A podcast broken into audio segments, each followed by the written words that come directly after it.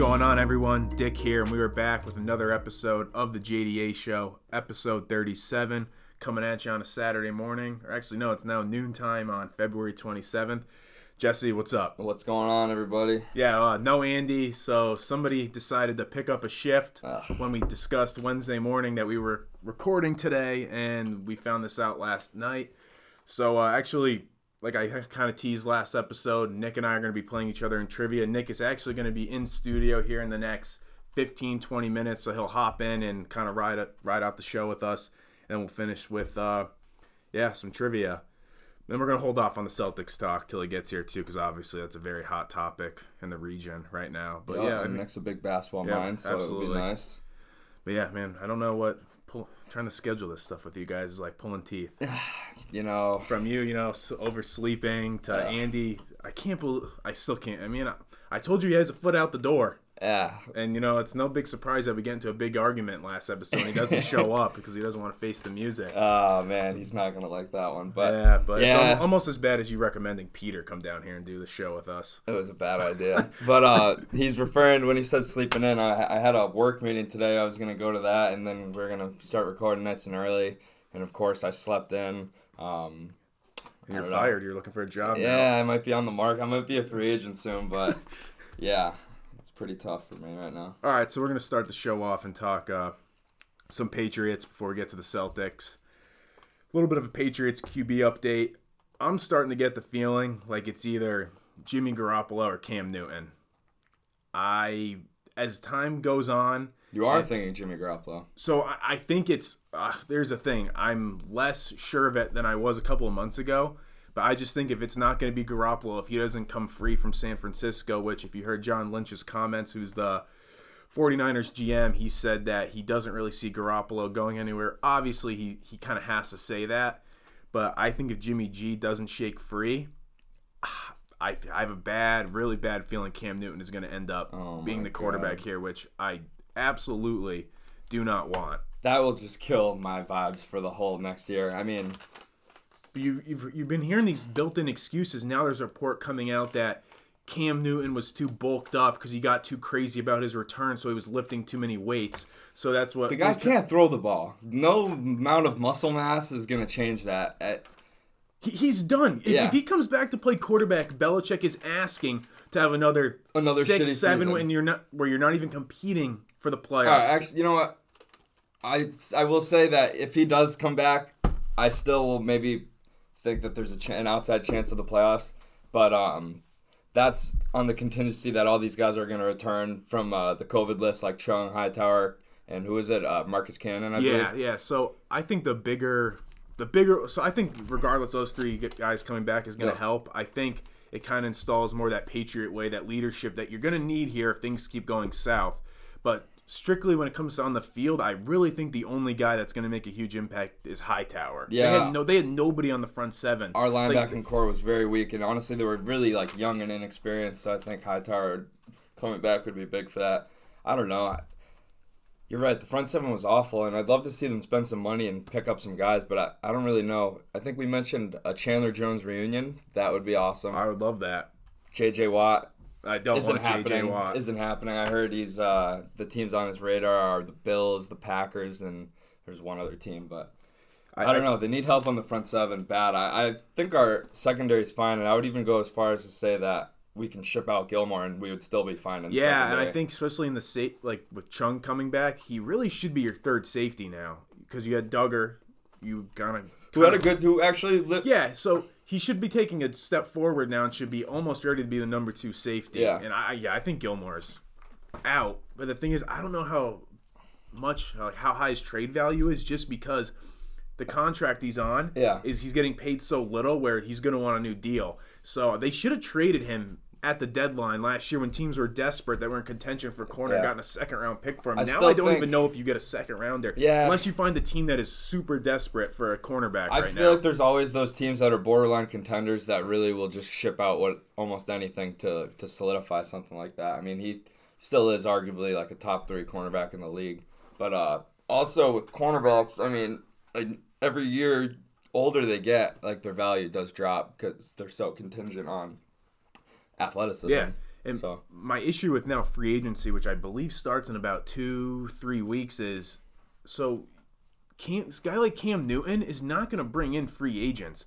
Wide receivers, tight ends are not going to want to come here to play with this guy. take play with Cam. Yeah, and now absolutely. we've gotten to the point where I think the Patriots and the quarterback situation are kind of boxed in right now because I think you're almost kind of waiting for the draft because I think you look at a team like Atlanta with Matt Ryan, maybe they draft a quarterback, but now you're waiting all the way to April. Jimmy G, Sam Darnold. There's a lot of teams, and the Texans aren't moving on from Deshaun Watson. There's a lot of teams that are at a standpoint right now where they're not making any moves, and then free agency is going to start in a couple weeks. And how are you going to lure in a wide receiver, a tight end? Who's playing quarterback for you? They don't. What are you going to tell them? No. We don't know. Cam Newton. and nobody's gonna want to come on a one-year deal to play with Cam Newton because uh, their stock's gonna go down because they're gonna be playing for Cam Newton. I mean, look at every weapon we had last year. I don't think anybody had good numbers receiving, No, other I mean, than the uh, the Cody guys, Meyers, other than the guys who had no expectations.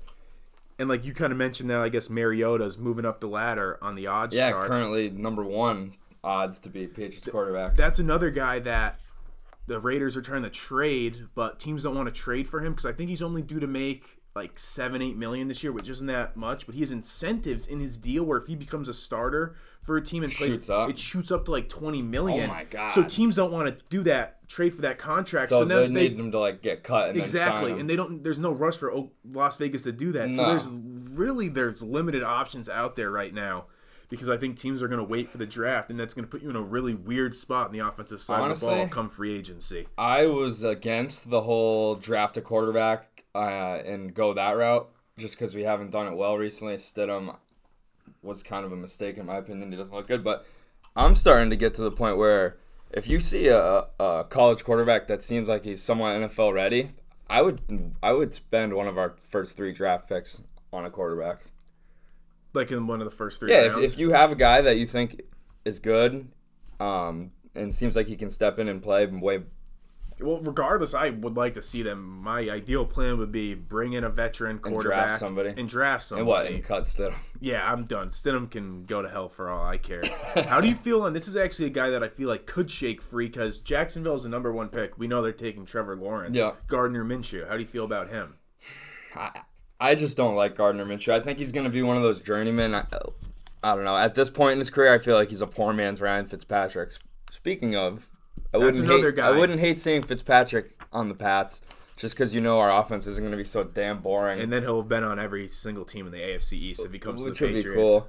And uh, he would probably do well working with Belichick. I mean, he's a smart guy. He's a, a Ivy League grad, so That's like worst case scenario for me if it comes down to ha- having somebody like Cam Newton and yeah, or you know, your guy Oh, if our quarter- if our Marcus quarterback- Mariota. all right.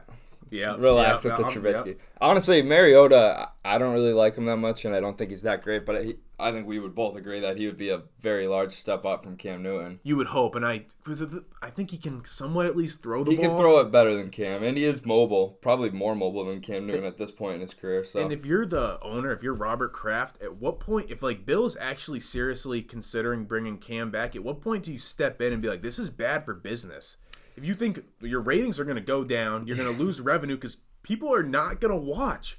I mean, so here's the thing: I'm going to tune in and watch, but I'm going to be hate watching the hell out of that. If like you deserve to lose every game if you bring this guy back. oh, it's just very boring brand of football, and it's not necessarily a recipe for winning the way this guy plays anymore. Um, and honestly, if we do bring him back, I don't even want to see them bring any weapons in on the offensive side of the ball or waste any assets to to, to upgrade the offense. Because what good is it if he's the quarterback? Exactly. You're you're just gonna you're restricting these guys' talents and skills, and you have a quarterback that can't. None of them are gonna want to come here anyways if he's the quarterback. How is Doughboy going to excel if Cam Newton comes back? and the clock's ticking on Doughboy too. this is gonna be his third year, so he's gonna have to step up. It really is ticking on him, but it's a shame what he's had to deal with. Um, uh, I, obviously, his rookie year he was with Brady, but He I, was a he must have been like up, the fourth wide receiver on that depth chart, probably. My issues with him is there's just so many other receivers the Patriots could have like DK Metcalf, AJ Brown Yeah. that I would oh, take away. in that regard, it's a bad draft pick. I, I'm not still ready. I'm not going to give up on him just yet. This is this is his witching hour, his deciding year. But If it's your third year, you have to take a step up. yeah, I need to see at least like 800 yards and five six touchdowns. Another Patriots receiver. Do you see Edelman? A report came out that he's not sure if he's going to play this upcoming season. I think he's done. I, I just think these little slot receivers have an expiration date. He's going to be 35 in May. This dude has taken a beating the It's last crazy, three years. but I think he is gonna play. Just the way he's so active on social media, I, I think he's gonna have one more season. And whether it's See, uh, I don't think if he does play though, it's going to be at an elite level. I think the guy was toast this past season because he was banged up. Sure, he can still do what he does though. Yes, it's not gonna be at an elite level, but he'll still take hits. I mean, he might get banged up taking hits, but I mean, he's still gonna catch the ball in the slot and get some yards after the catch. I, I don't think he needs to be an elite athlete. I like it. I I, mean, at feel the- like he's still gonna have his shiftiness. at the very like best though, he's he's an injury away from his career being done.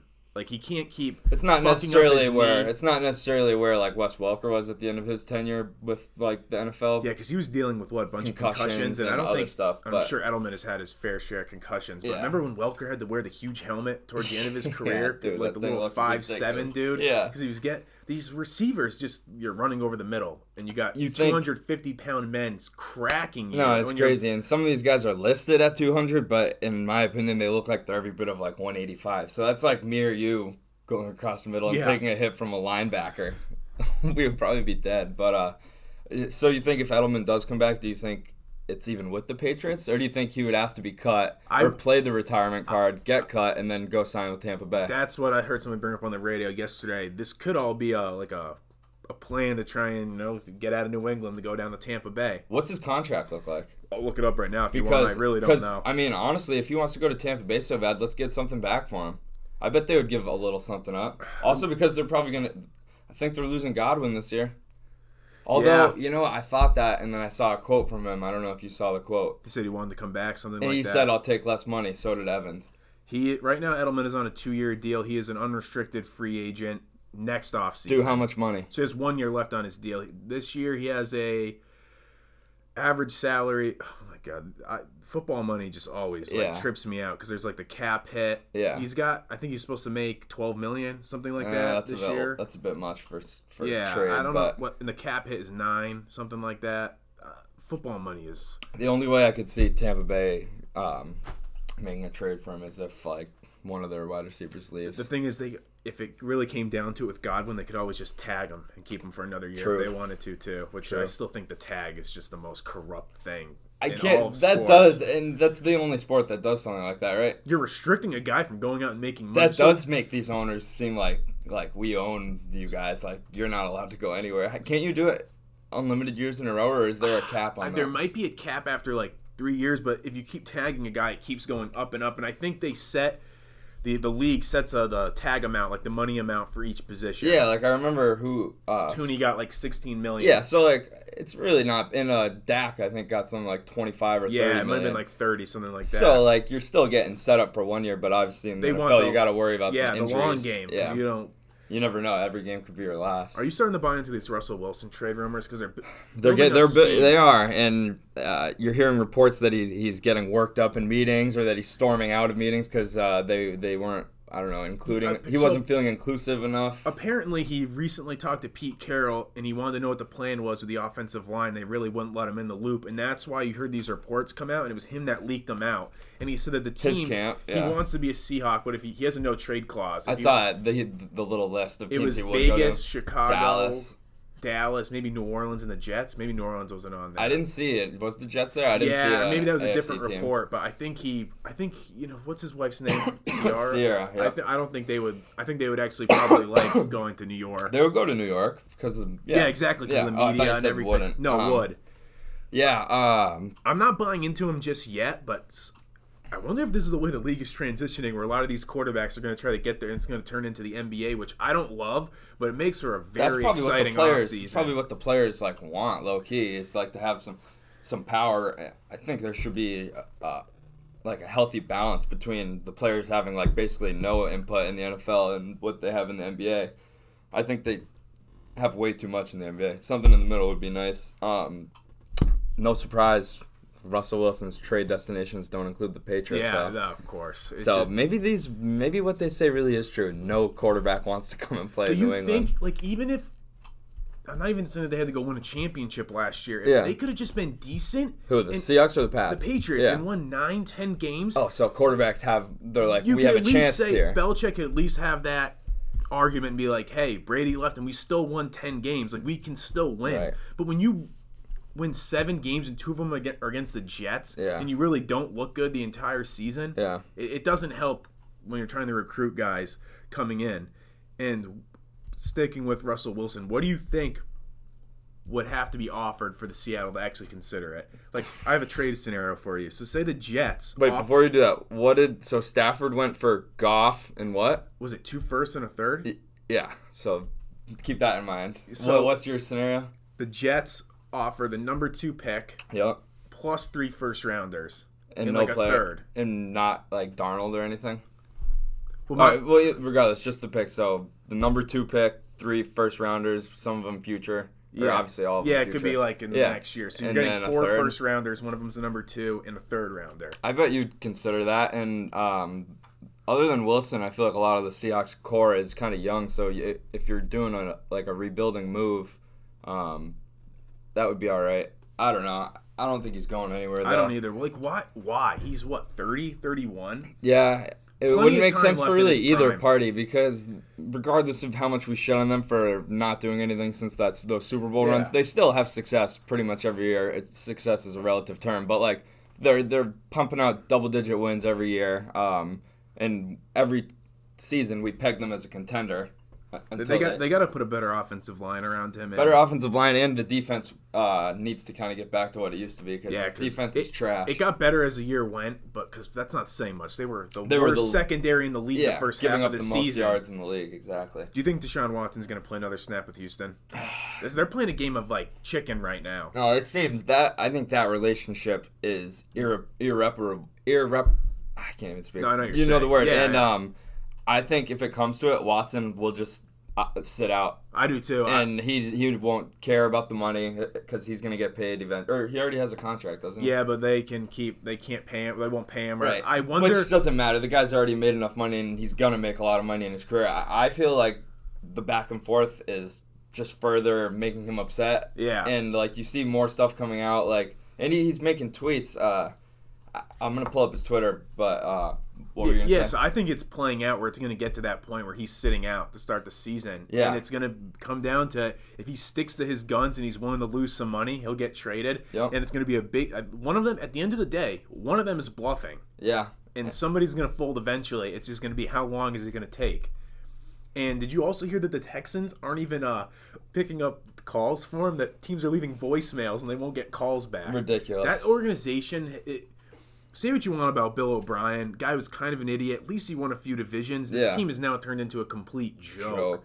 Yeah. So the, one, the latest tweet that I was talking about, uh, he tweets, "Loyalty is everything. Don't you all caps ever forget it." Yep, saw that. Yeah. Uh, and uh, that's not the first of, of some tweets that I've seen from him. So I, I think he is, and it's gaining so much publicity. So he's going to be like, if I do give in, I'm just going to look like a fraud, kind of. yeah. Um, yeah, I think he's he's not playing another snap with them.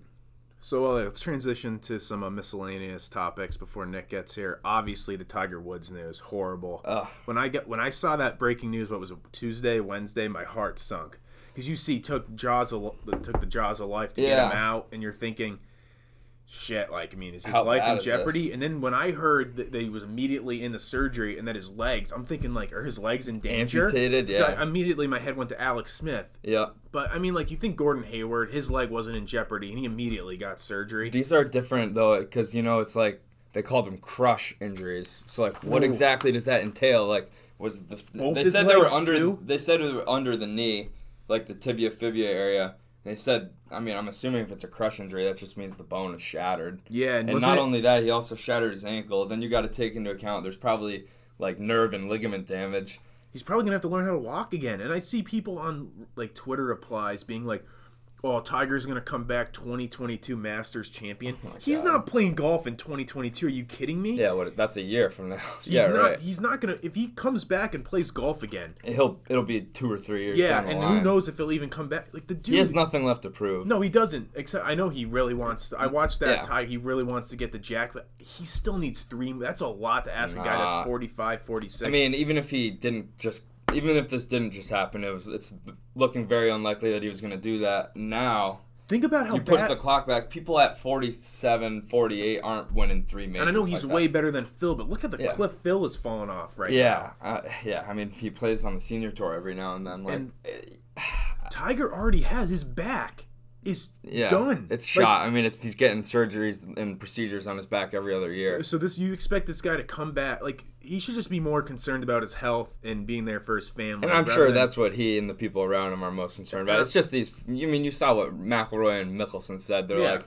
you guys need to pipe down a little bit. I think the big thing is that you know his kids didn't lose their father. yeah. And how do you expect a guy that has a torched back and now two horrible legs to be able to go play golf?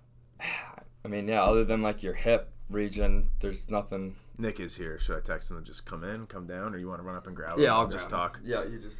Yeah, I'll just- Sounds like he's inside, right? Yeah. So obviously, Yeah. What's? No, devastating Tiger news. Hopefully full recovery. Yeah, that's sad. What's up, Nick? How you doing, bro? What's up? Take a seat. Is this a the seat. first other than Peter? Peter to be in studio? First guest host here. Yep, yep. Oh, Man, first happy one. to be here, boys. Yeah, yeah. Excited to be live on the air. Long time listener. Yes, sir. Well, we got a little while till trivia, so Yeah, I mean we can hop right into uh want to do Celtics now? We talked a little Tiger Woods, talked a little Patriots. yeah, let's get into those recent games, I guess. So I want to say since last we've talked, they are one or no, two and three, two and four, something like that. Once again, right when we're about to record, they have to win the night before. And but this time they're not killing my negative momentum. Like what happened last night, I'm sorry. Uh, before I get negative, I'll give two positives. Robert Williams was a positive, good game from him last Yeah. night, and it was nice to see that they fought back from being down 18 to four to start the game. Kemba played all right too, didn't True, but I don't Yeah. certainly don't buy into that because even if so, say he comes back or like Kemba starts playing well, we, we saw what he looked like last year in the playoffs. He's a liability on defense and he's short. It's not it's not going to work out with him. Uh, yeah, it's just like so hard to think that it's gotten to this point because, I mean, the Kemba that we grew up knowing was like that crazy UConn Kemba, and then like the dude did kill it in Charlotte, regardless if they're a shitty team. I mean, he dropped 60 points in a game once. He was like a print like multi-time All Star. Part of me feels like you know that's still in him somewhere, but I don't know what's going on. Yeah, I feel like with Kemba, a lot of the games, um, you know, he's been in. I feel like it's the games where we don't need him too much is when he kind of steps up. I mean, last night I think was a pretty encouraging uh, win for us. I will say. I like you, RJ. I had the negative momentum coming in. I had some spicy takes ready to, to let loose on the air. I was pretty excited about that. But I will say it was particularly encouraging to see in a game where Brown and Tatum struggled to see Kemba step up big. 'cause, Yeah. I mean, Tatum was terrible yeah, last he was night. awful. Brown, I think, only finished with around 15 points or Yeah. something like that too. So, um, I mean, if we're gonna get a win against a decent team, I think you'd want to see it like that, where it's the other guy stepping up, because Yeah. that's really been the whole issue all year. So, I mean, I'm not really ready to write him off yet, but it's it's just I'm not writing brutal. them off It- either. And you know what's crazy before you get to what you're gonna say?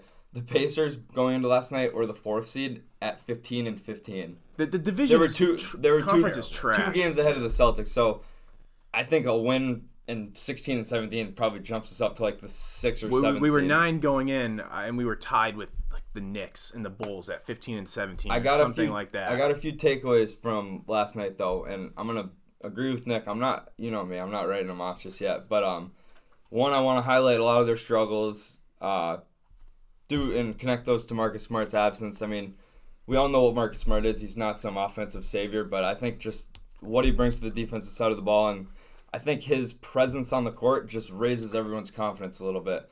But aside from that, the takeaways from last night's game one, I think Robert Williams needs to be inserted into the starting lineup. I was looking at the stats. He's played like so many less minutes than Daniel Tyson. He he has he averages more or has more total blocks, steals, and uh, rebounds.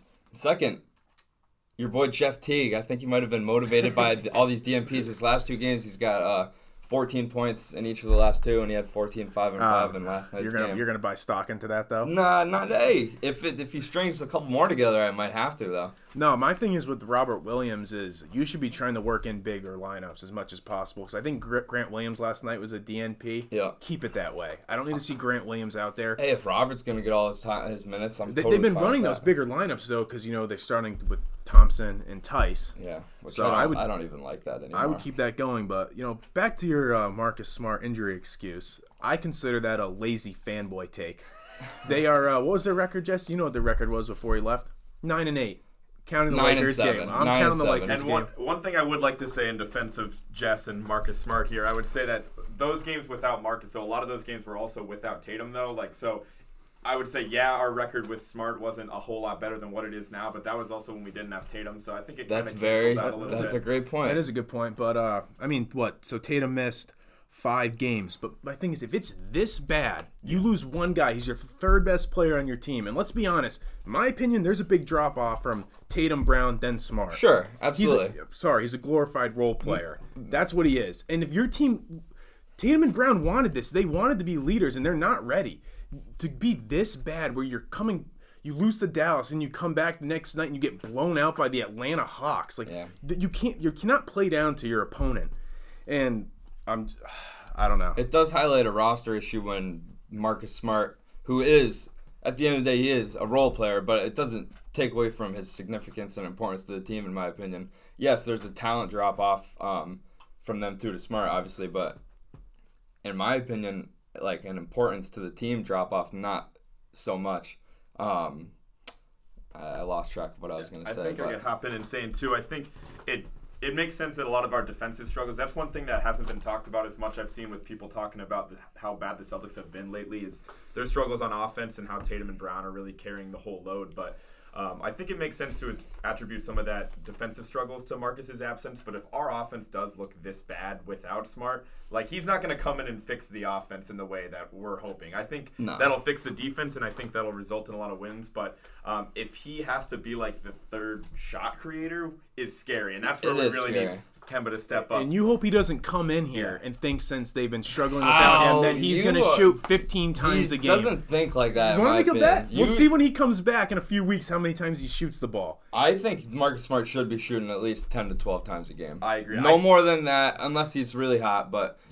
This guy would like to see Marcus Smart shoot the ball four times, no threes. That's even too much for me. He can shoot the ball two or three times and just get back and play you great think defense. he's such a bad shooter? I feel like if No, he's better than he was. I Three point, completely three, agree with that. three point shooting percentage is probably creeping up towards like the mid to high. What makes me more mad is when he takes shots at the end of a game, though, like we've been over before. Okay, I agree. He he should never be by design taking shots at the end of the game, but I just feel like if there's an open shot, anybody has to be ready to take it. It can't always be your best two players. Yes, they There was a there was a got ball in game that we hands, talked but- about where the the pass to Brown or Tatum was right there, and he decided to bring the ball to the hoop or something and got and looked for the foul and flopped.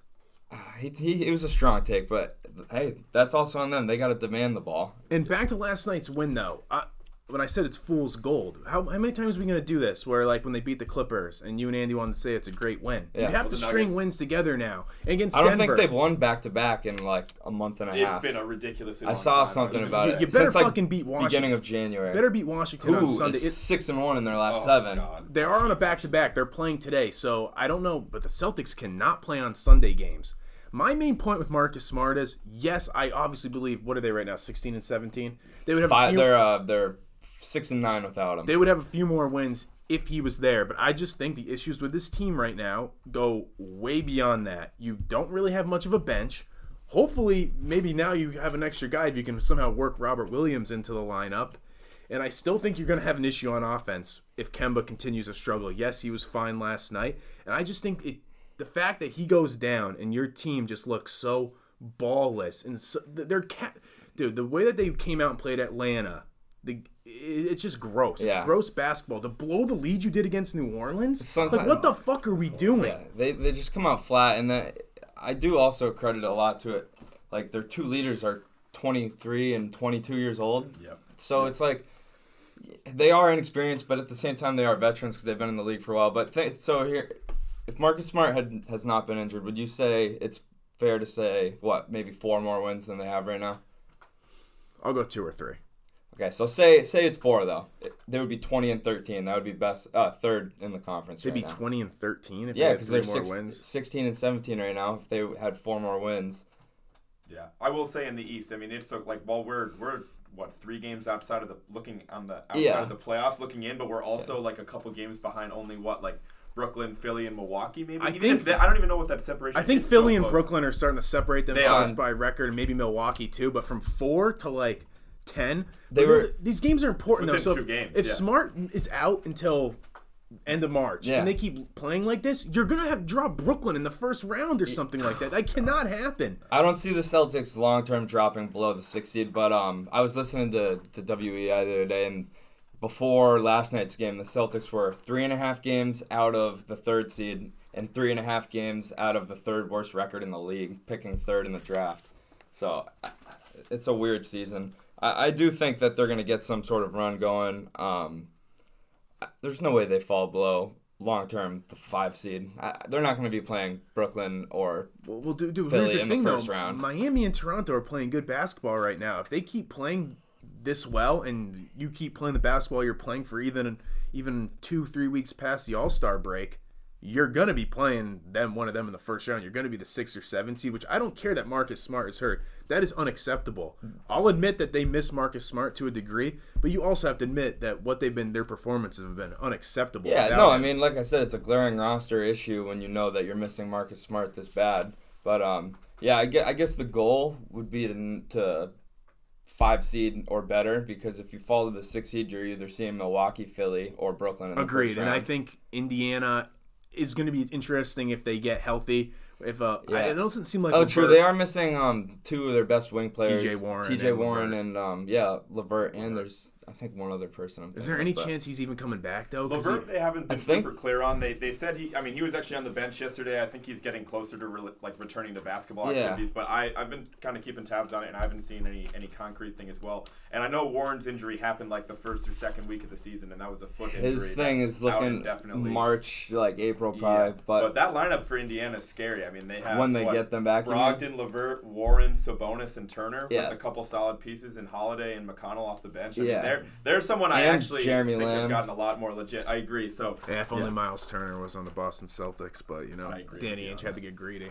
One thing I will say too, if I could just quickly circle go for back it. to the Yeah. point that you said about Robert Williams, um, this is something that RJ and I talked about off air for a little bit. I absolutely agree with you, Jesse, that to the eye test, he's been incredible lately. Um, you know, I, I don't necessarily hate Grant Williams, but I have enjoyed watching the Celtics a bit more. I don't hate Grant Williams. falling either. out of the rotation a bit more. But one thing that is is a reason why Williams isn't playing that a lot of Celtics fans haven't mentioned is his hip injury. It's been lingering for a bit, so he is still on like somewhat of a restriction with that. So I think that's part of the reason why Brad has kind of pulled back That the would make reins on him. sense. And because I'm sorry, like I've always said that the past couple years, I've really enjoyed the games where Williams finds his way into the rotation. It always seems like Brad has some master plan. We saw like Kanter in certain games, Grant in certain Right. games, but um, every time Williams is in there, he shines. But it is a, you know a big reason as to why he's only playing like 15 minutes a night is because of that hip injury. And yeah, maybe they have a long term plan with him. They want him to be as uh, available in the playoffs as he can be, or maybe they're even looking longer picture than that. Like this could be our center going forward. I agree. which I, I think the kid really can be that. Like he has elite athleticism. I don't remember which game it was. I think it was the Pelicans game. He was guarding somebody. I think Ingram, a six ten wing on the on the outside, and he like he blocked a three pointer just from a defensive stance. And Doris Burke was gaslighting the shit out, or not gaslighting, lighting him up. Like, did you see that elite athleticism? I hate her so oh. much. that was Shut- that was a tough call in that game, but he also was physically the only one on our team that even stood close to being able to handle Zion, who's obviously Yeah. is an anomaly in the league. Like no one can handle him, but blocked his shot a few times, Yep. and his per thirty six is just Oh. ridiculous. Yeah. He's literally averaging, I believe it, it's twenty something points, like fourteen rebounds, Yeah, and like, five, five blocks. Yeah, It's like, so this it's guy incredible. also So- probably is like one of our plus minus leaders too. If if you looked at it, absolutely. I think the majority of all these struggles though fall on Ainge, and he is actually somewhat accountable of that on the radio a couple of days ago. But like you're talking about Robert Williams, if he's if he can play this way and he's taking this next jump, and I I think Tristan Thompson has actually played good the last couple of weeks. But maybe you could have used that mid-level exception somewhere else and brought in a fucking wing player, so you didn't have to have Grant Williams or Javonte Green play. And because it seems like Robert Williams, I, I don't want to say he could already be better than Tristan Thompson. I don't know. I do think watching him sometimes on defense, he needs to be like Smart, maybe Yeah, just like he's- positionally aware. yeah, and like sometimes he, they really always get him on the pump fake, which it's fine. He's a younger player, Yeah. but I, I just think that the, he didn't. Danny Ainge, the fact that he thought that this roster was going to be acceptable going into the season, especially he knew Kemba Walker's knee was bad. He was trying to trade him, And which sh- he did not know that Pritchard was going to be able to be a viable role player. So Yeah, that just is gold that's with that that, like shows that he was really unprepared.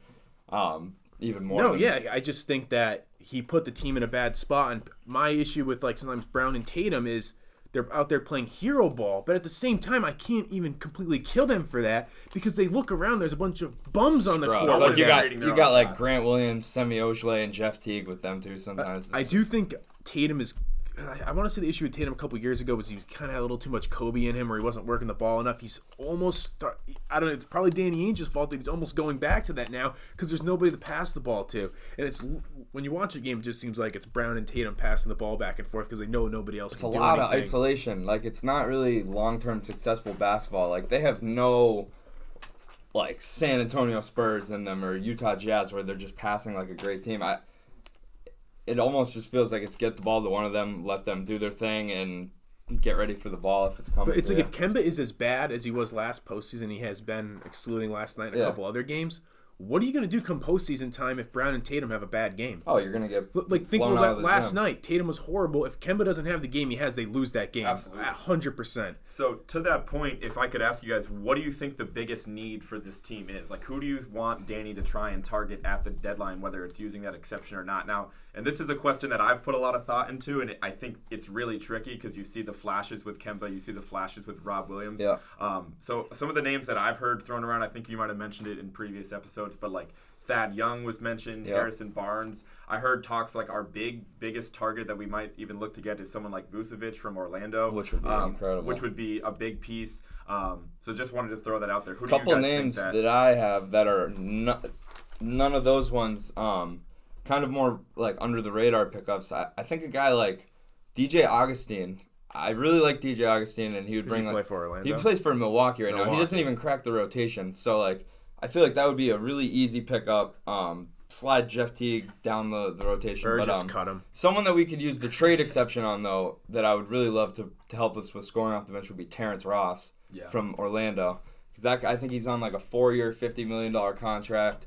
Um, I think we need a guard off the bench, um, and another wing. Yeah. And I- a big man would be I would be nice, but That's actually gone further on my list now Yeah. Robert Williams has played well. First, I Same. want a viable wing like someone like Harrison Barnes that can play on the wing, and we don't have to see Semi Ojeleye, Grant Williams, Javonte Green out there. Yeah. But it's very important these next three games going into the All Star break and then coming out of it that they play well because if they keep playing this, there's why would Danny Ainge make a trade if the team's not if showed them that they're nowhere close to being a contender in the East? He's not going to make a deal. Yeah. So it's important for them to show them like, go make a deal, go help us, go get us an extra piece because we want to make a run. Yeah. And I think this is that's why these next few weeks are going to be very important. And I know they've got the Clippers and the Raptors coming up after tomorrow, and then they have like the week off in the All Star break. But you brought up the uh, like the trade exception thing. Yep, correct. Apparently, they still have to deal with a hard cap. And uh, Wyc, you know, the owner was on Felger and Mazz, and he said that they're still kind of dealing with a hard cap. So it'd be more ideal for them to use the uh, the trade exception in the off season because that way then they get more of it, or they're not going over the. I just think there's some weird like rule with it or something where they ideally would like to use it come off season. So I think that would be a reason if you don't see a move happen. But they haven't made a move since IT at the deadline. I, I just have a bad feeling that come March 25th or whatever the day is, I'm going to be sitting here enraged that they didn't fucking do anything. Yeah, Once again, Yeah, sorry. Uh, no, no, you're good. I wasn't having nothing to say. Truthfully, I, I don't think a deal is going to get done. I mean, just that's what we've seen from Danny, and I and like you said, I think in general, just using the, the trade exception in the offseason just provides more flexibility, and we'll have a better understanding of what this roster needs. Um, but like you said, I, I think the fear is that that we have slid down the standings a bit, that we're not as close as maybe we thought at the beginning of the season, and that just gives Danny more of a reason to wait and and hoard those picks or whatever else like he likes to do. But Oh, um, I one thing that I, I think is frustrating because I, I agree with both of you. I think we all said like Wing was kind of at the top of the list for us. And Yeah. one thing that's super frustrating for me, anyways, is just that we haven't mentioned it a bit on the pod was uh, you know the loss of Hayward is really starting to show, and it's not even that we really miss Hayward because he obviously didn't live up to that contract, but just the the replacement level on this team is so much lower than him. Even though he was only like a twelve, like five and five guy, Yeah. like like we're that drop off from him to Semi and Javante. He didn't want to be here. It, it's so bad, and I I mean I was thrilled to see him go. I thought that tenure was awful. It's not necessarily his fault. He was dealt Yeah. a really crappy hand with his injuries, but. Oh my gosh, it's like, and you see what he's doing for Charlotte. It's exactly what this team Yeah. needs. So for someone like myself who really hated the entirety of Hayward's career in Boston, it, it definitely stings a bit. And I looked at the standings last night as well, and I know Charlotte had passed us for a split second. I don't know if we got back, but that was uh, a slap in the face for me, anyways. Wyc said in the interview that they offered him a big deal too, and he just didn't want to be here because I don't think he liked the role. I don't think he was getting the ball enough. Because, and I do think the reason Which that we've fair. seen Brown have this big step up is because Hayward's gone because he's getting the ball, he's getting more shots, Agreed. and like I think I've said before in the podcast, I wanted Hayward to leave because I thought that we were going to get that money back, which we didn't. Because I like I, I don't get how the any of these sports how the fucking cap works. Yeah, it is. But now, like we would need, we kind of would need him right now. A, a guy that actually can work the ball around, that can be a facilitator too. yeah, And that, Oh, I feel like he would just fit every glaring need this team has right exactly, now. exactly. With with Scoring off the bench, facilitation, like uh, that sm- that soothing, calm presence with the ball. Yeah. A- Absolutely, and I think that uh, you know the big man thing of, of getting Vucevic, like we said, that would probably be like the biggest target that we might have a shot at getting. And I, again, this is just kind of what I've heard from some other reportings and some reputable sources. But um, what do you think you'd have to give up for someone like that though? I feel he's a great player. He is. He, he's a 20 and 10 guy. So why can we just fucking, if if the trade player exception thing can work, throw a fucked. I don't care about these fucking draft picks anymore. Yeah. Like throw like three future four or five. I really don't care. Young at get rid of the assets. We know they're not really assets, but that's what they'll be classified as, like the Romeo Langford Langfords is of the our first one that comes to Uh, mind. yeah, throw two or three of them together and three three picks and go make a fucking ballsy move. At, at, at what point do we just stop? Like the time is now. You, the, what was the Garnett and Pierce trade like 2013? It's Is been it- eight years. Do you think any of this has to do with fucking GMs don't trust making deals with Danny Ainge because he has this reputation as Especially like a, now that he's trying to deal our injured Kemba Walker. Yeah, just like, like- he dealt a fucking hurt IT. yeah, to he's the- got this history and he swindled the the Nets. Uh, I think you're gonna are we see. blacklisted? I think you're going to see more pressure on this team as this year goes on in the Yeah. next because I think you know I always shit all over the fanboys. For the most part, there's there's been a lot of them that have been upset what's gone down the last month or so, and you've I've heard it calling into these radio shows, and it's hasn't been like it's been before when the team has struggled. And I I think the reason that sometimes like the players don't have a lot of pressure on them, the coach doesn't, the GM doesn't, is because the owner's not hearing it from the fan base. When the owner starts hearing it from the fans, from the region, that there's urgency to win, it's gonna feed down the chain to the GM, to the coach, and these guys are gonna have pressure on them to on them to win.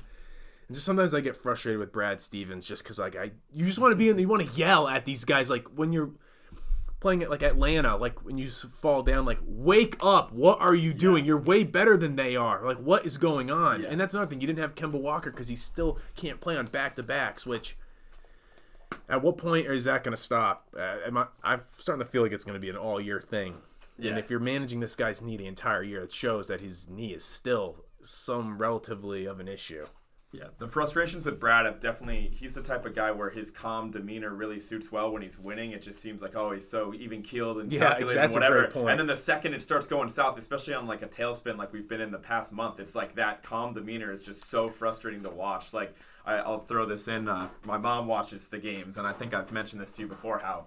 Uh, passionate she is about it, but Yeah. I, she has been calling for Brad Stevens' head, and I think it's just as someone who didn't play the game a lot, like she just sees like that passion, and, and she takes that um, you know that calm demeanor for for uh, someone that's not as interested in the team's success, and I think that definitely wears on everybody, even people like ourselves who really watch the game a lot and have played it, um, and it, it wears on us, and it's really frustrating to see. Yeah, it's frustrating because you want to see somebody get held accountable. Absolutely. And so, say they continue to struggle in the next few weeks. What do you? There's really no move to be made to shake things up, to wake these guys up. Because I don't think they're going to fire the coach. The GM's obviously not going anywhere. You're not trading Tatum or Brown, and they're not going to trade Marcus Smart. And even if they did, does that really shake things up? Because he hasn't been playing the last couple months. Yep. It's not like he's been their guy that they've been struggling with, and they trade him like, oh shit, like. There's really no moves to be made to shake things up because the other guys on the team are a bunch of bums. Yeah. So it's not. I'm like I'm saying. There's not that move to like wake Tatum and Brown up and be like, "Oh shit!" Like they're fucking taking jobs now. Yep. So I think, think that's where I get frustrated. Is just I want to see somebody get held accountable, and when Wyc and Danny Ainge come on the radio and they give excuse after excuse, like, "Oh, our guys, our young guys are all stars." Like I, I don't want to hear that, and I get that they're not going to come on and throw guys under the bus, but as a fan, it's just. r- Relax. I don't need to hear about how young they are. I I know that. I've only heard that a million fucking times on Twitter. You guys got anything else on the Celtics? That's pretty much it for me. Don't give up on them just yet. I think in the long term picture, we're gonna be all right, and feeding we're still off gonna. that, give up on them. They're done in the first round. Marcus Smart coming back, yes, will help this team, but it will not change their destination. I'll rest my case, and we'll revisit this months from now. Yeah. Final thoughts for me are just you know I'd like to see a wing if it's an affordable thing. I think just circling back to Vucevic, I don't think we'd have to give up too much just because Orlando and those other teams aren't really in a spot where they're actively contending. It doesn't really make sense because having those talented guys like that only puts them in a spot where it hurts their draft stock and they're not actually you know contending for anything. So if we could give up like a you know a couple picks for like a wing piece like a Barnes or a Young, I'd like to see it. But at, at the end of the day, Even just a real NBA player that Yeah. can play off the wing, that can go and give you 20, 25 minutes a night and not hurt the team. That you don't like. I like. I don't want to see Grant Williams fat ass out there. Absolutely, and I think the big men rotation is getting better with Williams being able to play those minutes. And even if you get a Vucevic, it's like defensively when you play like Philadelphia, who I'm, I'm actually worried about this year. You know, he's still he's a pretty big liability on defense, or at least he's not any much of an upgrade over Theis or Williams. So um, for me, I think it's just you kind of make a move for a wing if you can, if it's out there, if the price is right, and if not, you know maybe you do use that um, exception and wait for the offseason. But that better get used. Yeah, hopefully. Two quick takeaways I have from around the league is one, the Lakers really need Anthony Davis. Anthony Davis, obviously, and I think it's looking like Brooklyn's going to be the team to beat right now. The what they won- Brooklyn just looks so good with no Durant this Yeah, whole time. I and mean, what- Harden is just embracing that point guard role. It's like he doesn't care about his stats. I don't like his him, but good for him. Good for him. No, they're in, a, they're in a good place right now, um, and I'm sure they're gonna pull off some sort of move at the deadline Abs- too. Absolutely. I think when Brooklyn gets that buyout piece, that, that big man or something Yup. that they're missing, because really the only weakness um, is, I think, DeAndre on the inside. I think Yeah, he's, he's just, old. He's really over the hump, and I just think that getting a guy like, I don't know if Drummond's the answer. I know the analytics community absolutely hates that guy. Oh, but, he, he- but you he know the fills eye up a test. box Yeah. score. Like, I mean, he's still a great athlete, and obvi- you got to think a guy like that's going to have the intelligence to just do whatever he's told on Yeah. a team with that much Oh talent. God, So if they And I got, feel they like- got Drummond. I feel like any, it might happen. if like, there's ever a he's just sitting team there. that someone would uh, like sacrifice and join for the littlest amount of money possible, it would be the Nets. Like they have these three Hundred percent. absolute stud. They're gonna get all the ring chasers. They Yeah, want to get a ring. They are so. I think a move like that is coming for Brooklyn, and I absolutely agree, RJ. Once they hit their stride, and, and I, I definitely had you know pretty high expectations for that team. I thought it was going to work out, but it's even exceeded my expectations with what they've been able to do and turn it around at least a little bit defensively because that, that first month of that was rough. Before we get off the NBA, Utah Jazz, pretenders or contenders? Uh, I mean, I think they're like could win. Uh, pretenders. Pretenders. Yeah, I I'm don't gonna trust them. I'm going to say pretenders, but I, I really wouldn't be shocked. I mean, and I think pretenders, and I couldn't actually see them winning the championship. I think I kind of defined that the same way you've explained Yeah, in the past, exactly. RJ. But I, again, I wouldn't be shocked if they made it to like the West Finals or Yeah. something like that over like the Clippers or something.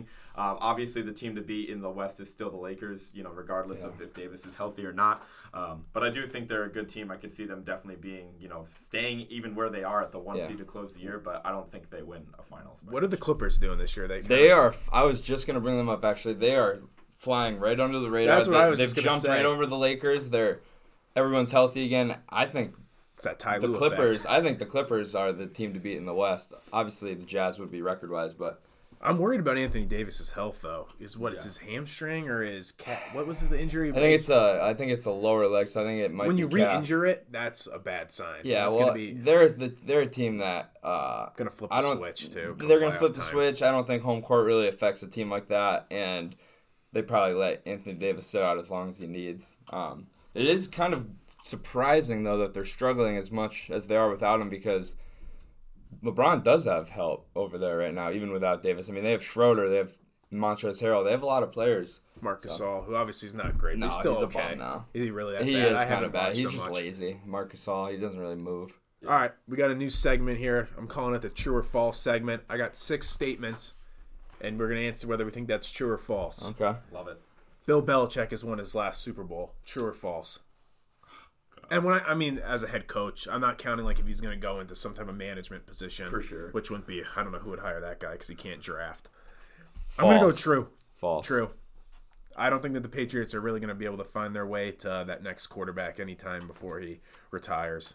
Yeah, I'm gonna I'm gonna say true as well. I just think it's unrealistic for us to find, you know, like you said, RJ, that that franchise quarterback, that piece. You know, again, I, I'm not. It's not a you know down look on Bel- on Belichick. I'm not a hater or anything like Yeah. that. But I think just being very honest with the situation. I mean, he's getting up there too. No, Like, you're. I was just gonna say it really depends how It's long the guy sticks around. Like, Absolutely. If he stays around for five plus years, uh, false looks a lot better than true. But um, But that really all comes down to the GM. Like he's got to, Yeah. as a GM, has to step up. If he doesn't, he's he's he's fucked. He's I'm just fried. gonna go on the record as false, but it's not a confident false.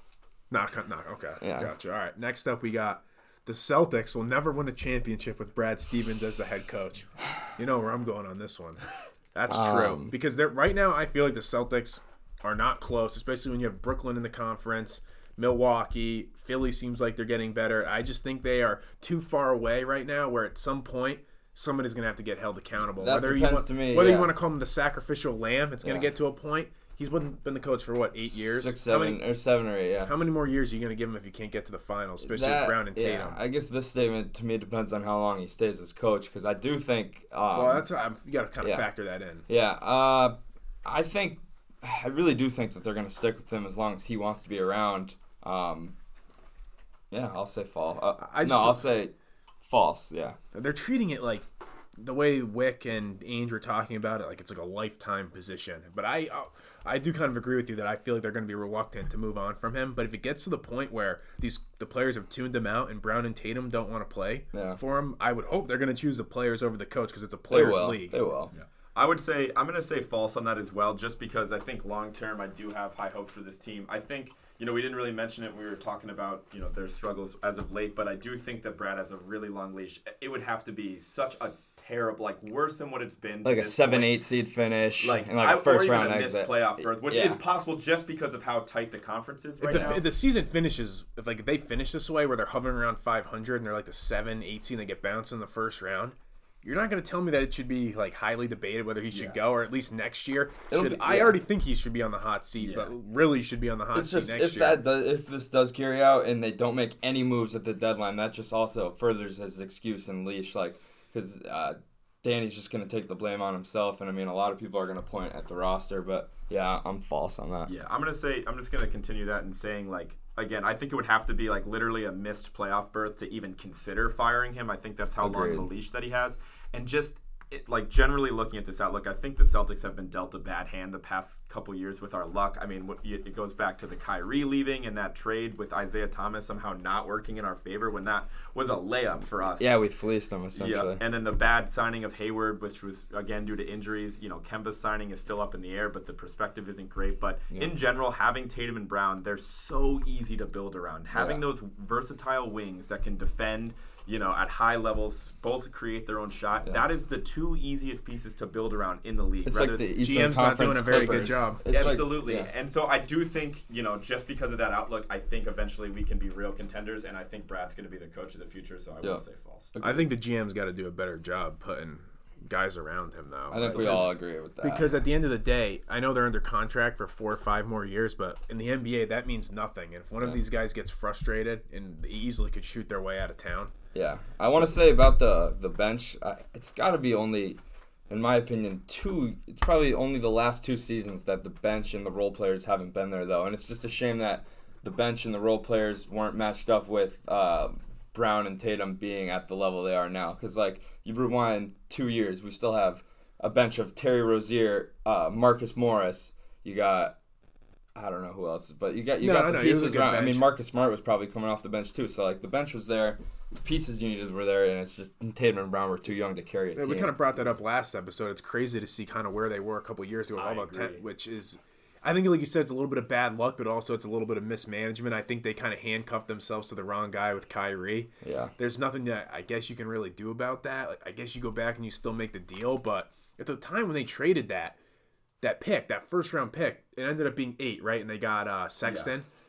Th- They didn't know that was going to be an eighth pick at the time. At that point, that pick had like value of like a top three pick. Yeah. So they could have used it somewhere else. I just think they they hitched their wagon to the wrong guy at that time, and I really do think that has set them back. The Kyrie Oh, situation. absolutely. And I think the the quote that Wyc had on air got misconstrued a little bit, and people and I saw like a headline that people were saying that oh that that Kyrie thing had a domino effect, and it was like them blaming for the shortcomings this year, and that was not the case. He was really just saying that in terms. Are you of, talking like, about the free- Felger and Mazz? Yeah, yeah. and that way he was really referring to like their free agent success since that point, and I think that yeah, yeah. So I agree. I, I like Wyc honestly. Like even though he's the owner, Yeah. like I was getting a little agitated just by. You know, I don't think Brown and Tatum are selfish at all. When I, I'm like, come on, dude, you watch the games, but I give him credit because there's not a lot of owners that'll go on the radio, especially on Felger and Mazz, who are complete fucking vultures. yeah.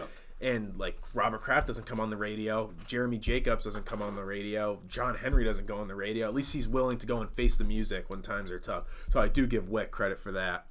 Uh, next up, Aaron Rodgers will finish his Oh, you career. skipped one. Did I? Yep. Oh yeah, shit, I did. The Red Sox are the team in Boston furthest away from a championship. False. I, think, agree. I think the um, yeah, I think the Patriots are probably the furthest away, and I I, think that That's the Red Sox now that they have Alex Cora and, and baseball is such a weird, weird sport, they could easily put a run together that no one sees coming. And there's no cap Yeah. in baseball, so if they really wanted to, they could just go in their wallet and Yeah. throw out a bunch of money. So that's how I feel about that. Just because it's just a different dynamic, two different sports. Yeah. I'll say false. I don't have the, the wherewithal or knowledge on, on baseball to really make a convincing argument, but uh, Jesse sounded good. So. Uh, Aaron Rodgers will finish his career with just one Super Bowl victory. True. I'm gonna go false. I think that things. I don't think he's gonna finish his career in Green Bay. I think he'll f- be freed up there eventually because they took Jordan Love in the first round last year, and I think eventually he will be able to outlive Brady, and I think Brady will be out of the league, and that'll open up Rodgers to win one towards the end of his career. He's oh, what 30? Was he? 37? Probably no, like thirty-five, I think. Okay. Still, I, s- I 36 still, maybe I still think most. he's got at least a few more years left in his prime. I think it comes down if he can outlive Brady. Other than that, then yeah, he might not be. this is a extremely hard true for me. I think that that guy is just. I mean, I think that the talent is there. I'm not going to sit here and say he's not a talented quarterback, but within the organization, it's like there's always some hostility. Some there's always a shortcomings, too. mismanagement, Yeah. and he has pieces around him. That guy's been to one Super Yeah. Bowl. That's why I don't. That's why I think if it happens, it's not going to happen in Green Bay. I think he's going to have to get sh- shaked out of there and go somewhere else. I, I agree with you that I think that would give him the best chance because I don't know what monkey's hanging over him since that first Super Bowl appearance and win, but oh my god, Weird dude that can't like have ever maintained. He has no relationship with his parents. He he just didn't he just break up with Danica Patrick and now he's already engaged again. to Yeah. that so chick. the uh, act- she- she's an actress. she's a chick. Shailene Woodley. What was that show that she was on back in the? Secret Life Of of a an American Teenager. Yeah, I dude. say. I had to look it up. I'm like, what is she from? And Yeah, I, that's she's how. in other stuff. That's what. I recognized her from. I was like, what was Yeah, that show called? Yeah. Oh man. Uh, yeah. Next up, D1 college athletes should be paid. False. It's too tricky uh, of a slope to go on because I you say base it off of revenue. Uh, some sports are more popular than others. It's just a, a weird. I think. Um, So what about like football, basketball players? I mean, they would obviously be the ones who should be, but then you're gonna have the other sports complaining about equal pay and this and that. I think you should be rest- you should be lifting the certain restrictions that they have for their ability to do what they want to make money, whether it's signing autographs or endorsements. But We're no, on the they same. shouldn't We're be. on the same page tonight 'cause that was my exact point too. Is Yeah. they shouldn't be sanctioned Yeah. for when they when like a coach to buys them a meal, Yeah. or buys them some new shoes. uh, Like the whole you know Marcus Camby. It happens everywhere. Yeah. What I don't. What actually happened with that whole John Calipari Marcus Camby scandal? Was Honestly, like- I don't know the details of it. I'm just pretty sure that he was pay- he paid him to come to UMass essentially. Yeah, that that's to my knowledge as well. And I'm actually going to go, you know, disagree with you guys here. I think it's definitely true. Um, this is something that I was a sports management student in college. This is something I was much more familiar with like a couple years ago. Was- Yeah. We did we did a lot of studies and projects on this, but in general, I think it should be true. Um, again, it is tricky. You're going to have people that are frustrated as, as in regards to like, okay, well, how much does the women's swim team make, and that's no disrespect, but they're not pulling in the same Yeah, revenue. revenue as the college football team. So I do think it should be based off of that. Um, and at the very least, um, the name and likeness piece is, is what has to change first. Like they should be able to sign autographs and profit off of that. Mm-hmm. They should be able to, you know, when now that uh, EA is making the was just gonna say NCAA video game, they should be able to say like, you know, uh, Trevor Lawrence or whoever, Yeah. like when they're, you know, in Or maybe the game. sign endorsements with like shoe shoe deals. In those Exactly. games, in that, those college games, do they have the actual players in the game? That in the past, I never I wanna really say played no those growing up, but it was always like vaguely familiar. it like was avatars. the same number, no name or like something like that. It's Yeah. always funny to me how Bill Belichick isn't in Madden. Yeah, it is weird. I just New England, they just Chad call him Masters or any whatever. coach or Yeah, yeah, yeah. Chad Masters. Oh yeah. man, yeah. I, I, I just think that it, it needs to, to happen. I think it's it's just well behind and um, it's just there's just so much money that's made from these teams. I mean, it's awesome and it's cool when you see like, oh, check out Tennessee's new locker room and their new and they you know they spoil the athletes with their gear, but it's like, dude, these guys are bringing in close to professional levels of revenue, and a lot of the time this is like Just those a guys, scummy business. Those guys aren't gonna make it to the next step. uh, You know, No, you're they're 100% gonna it, right. and that's and they put all their eggs in that basket. Yeah. And while they shouldn't do that, some of these guys aren't lucky enough to have those other opportunities. I think they should get their payday. I think once that first domino falls with the name and likeness, I know that's been talked about a lot Yeah. lately. I think once that piece falls, I think it's going to be a domino effect, and I think it's really going to change up college sports. Especially when you think of how big a football roster is, college rosters. I mean, those guys on the bottom, like the bottom half of the roster, aren't going anywhere. They're going to end up selling insurance, something like that. So it's it's unfortunate. My issue with it is not that they don't deserve money. It's just like the gray area, you know, like that slippery slope of how do you really manage it. But like, I'm not to bat an eye if it ends up happening. I, I, but I don't like the way that they're treated. Where you go get a, like a free fucking meal from Chipotle from your coach, and it's like, oh, oh, oh, yep, you're fucking losing, freaking, I don't know, you're suspended from a whatever. You know, It- it- it's so tight and it's so easy to do that, and especially when you think of these people that come from like terrible, you know, home situations and things of that nature, and they this is their first exposure to like, you know, just being, you know, having the opportunity to even like stay at college and having access, even like a meal plan is a huge upgrade for some of these guys, and they work their whole life to get to this point, and and a lot of the times it happens without them realizing, you know, they they put their trust in like certain like AAU coaches or, or people that help them get to the next level and then a couple years later it comes out and mm-hmm. you know titles are sanctioned and, and players are punished and it's it's terrible. I just think it's it's so ridiculous and you know these kids are, are 18 years old when they're making some of these decisions and it's it just needs to Yeah, I de- totally get your point. All right, last one. One of either Tatum or Brown will stay with the Celtics their entire career. False. I go True. false. True. The way the NBA is going, I just think. Just look at the trend. I just think it's crazy to think that one guy is going to stay with the team his entire career. Because if the team struggles, who cares if you're under contract? I'm going to shoot my way out of town. If you only named one of them, I probably would have said false. But if since you're leaving it up to either one to stay in Boston their whole career, I'll say true. If there was to be a guy, which one do you think it would be? Um, uh, honestly, uh, it's hard to say. I think they value Tatum more, but Brown seems to have a little more loyalty in his I. DNA. I agree. Yeah, I, I I'm gonna piggyback up what Jesse said. Same exact thing. If you had said like you know pick one of them Either- and just said it, I probably would have said false. But I think one of them will end up staying. It is crazy when you look at like the superstars in the league. I think like Steph is like currently like the longest tenured player. Steph and Clay are the only teammates that stayed beyond like five years. That's that crazy. Been to an All Star game. I don't know the exact stat. I saw it a little while ago, but. Um, yeah, I, I just think that you know I think it helps their case too that they have each other. They were basically the same age. You know they, they complement after, each other yeah. well. So I think that helps their odds. And if I had to pick one, I'd, I'd probably say Jalen. I don't know. I just think his personality. how I- that's just how I feel, uh, just what I've seen from other athletes. But It just all comes down to if they can win or not. If they're winning here and they'll be happy, but you just see these superstars and the team starts to struggle, they'll shoot their way out of town. They don't want they don't want to lose because I think all these NBA players have big images and they don't want to be on some loser team that can't win and they'll just they'll leave. and the windows are so short in the NBA, which comes back to some of the stuff we were saying about age. We don't got to get to that again, but the window is shorter than we think. I mean, even like you know, we have these guys under contract right now, which is great, but it's like that's gonna close Yeah. before we Yeah, realize. and then you think about it too when you look around the league and you're on a team that is struggling, but so you still got Tatum and Brown, decent team. But then you look around like there's fucking Brooklyn, the Lakers, all these powerhouse super teams. It's like how are we ever gonna get past this? And that's why like, I think some guys get frustrated because they think they have no shot, which honestly is usually true. Just because you think the super Golden State, the Lakers last year, looking like Brooklyn might win the championship this year. All right, We good to go for trivia? You're writing the last question right I'm now? writing the last question. Okay. So- Um, yeah, that's pretty much all I got for the true or false segment. Let's see if there's any off-topic or miscellaneous stuff I wanted to get to. Do you have any dun- any notable Dunkin' trips lately? Well, I actually, I have my coffee right there. It's a good. Nick's got some munchkins in here. I still, as you've heard me bring up the last episode, the one before, getting these Amazon calls from these people trying to scam me. I got one this week from this guy or this automated thing saying there was a warrant out for my arrest in Colorado, and it's the same the same people trying to like scam me. And I they called me again yesterday, and it was the Amazon thing. I stayed on the line. I was like, "This is an FBI agent. What are you doing calling this phone?" The guy goes like off script, and he's like, "Like, oh yeah, yeah, it's so funny." He hangs up because I probably scared him.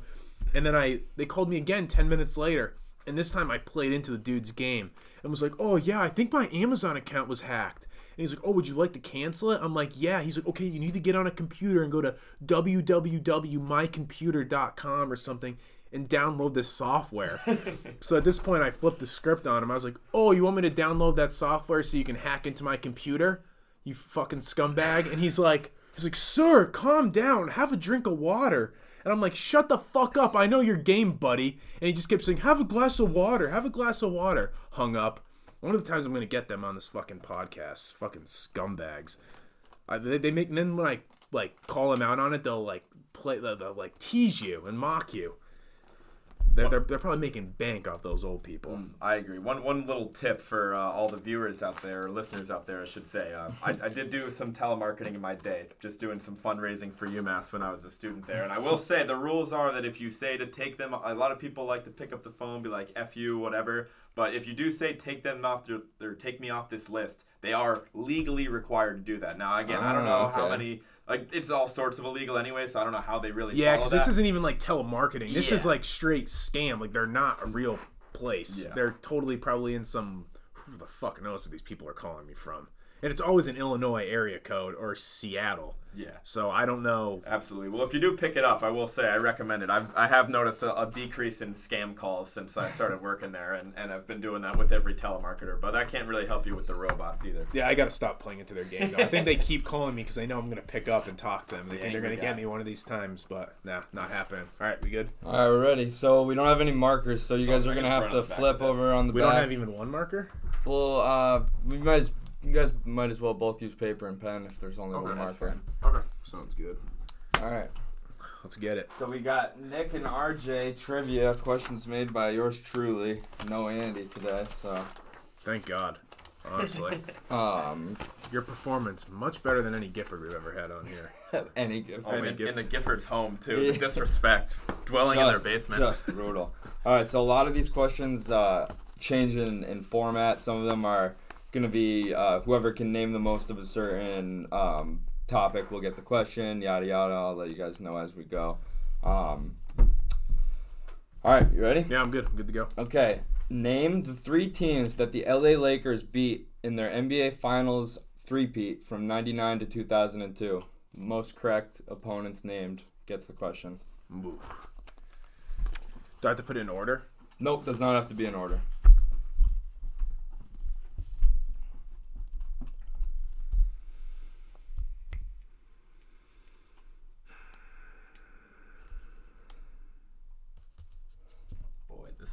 Yeah, we got a, we got some we got some tough ones here. It's gonna be I tough on both of you, but I think I know one of them, and then the other ones I'm like kind of know, but I'm not 100% sure. I bet if you dig deep, you'll be able to think of them. And your hint is that it is three different teams. There's no Okay. two time. And for those who didn't know, Shaquille O'Neal was named Finals MVP each of those three years.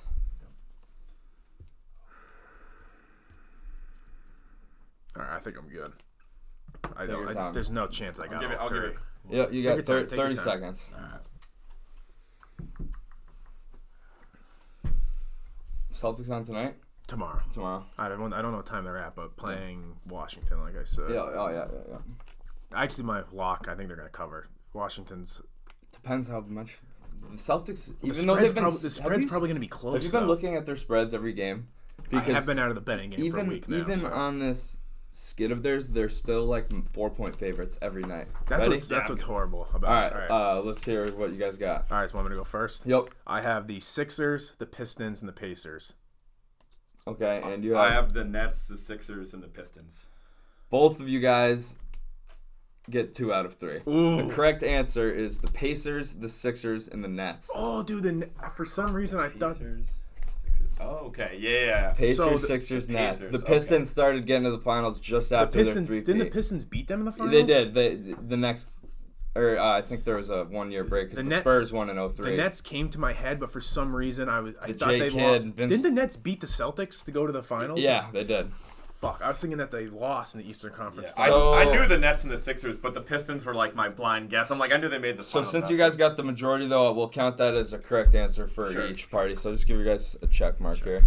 One to one. These are a lot better than those internet questions that fucking Andy. Oh, that's a good one. I love a good NBA. Okay, this one is, is is gonna be a big one for you guys. So, give me the single season NFL record holder for these seven categories. Most correct wins. Wait, single season. Single season, single season statistic Okay. record. I'm gonna name the the seven categories here, and I'll repeat them as much as need. You have passing yards, passing touchdowns, receiving yards, receiving touchdowns, rushing yards, rushing touchdowns, and sacks.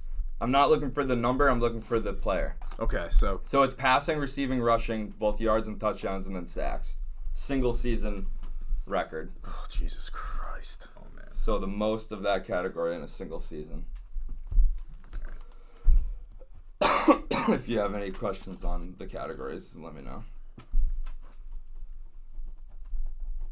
All right, what were the after the quarterback ones? The two. Receiving yards, receiving touchdowns, rushing yards, rushing touchdowns, and then sacks.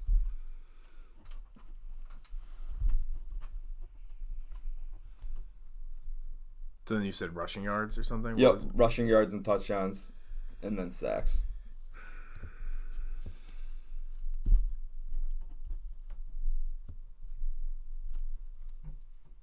Mm, Your one hint is that six of the seven of these category, uh, six of the seven of these record holders came in our lifetime. Only one of them Okay. is not from our Wow. lifetime. I know. It Oh, speaks to the end. The last one is sacks. You sacks. said. Yep. Oh, I should know that. So it's yeah, passing, receiving, rushing, yards and touchdowns, and then sacks.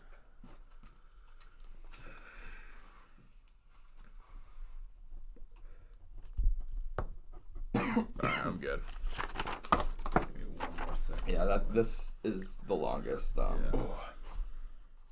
Oh, actually, there is one that's a little longer. I like it though. Yeah, no, I'm trying to dive. I tried to dive into some good ones here. It's we're kind of running out of.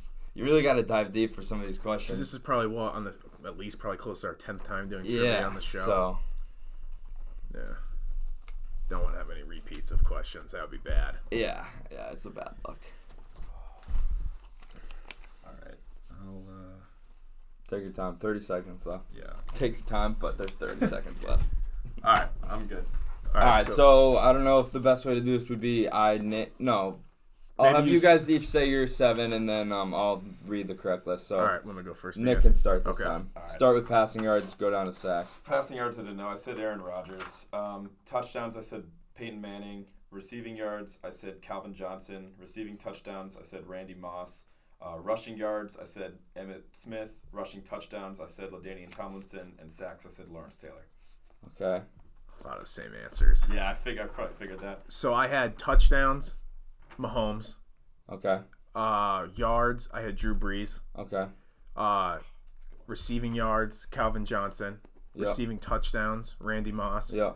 Uh, rushing touchdowns, I had Daniel Tomlinson. Yeah. Uh, most rushing yards in a season, I had Barry Sanders, and most sacks, I had Lawrence Taylor. Nick. Wait.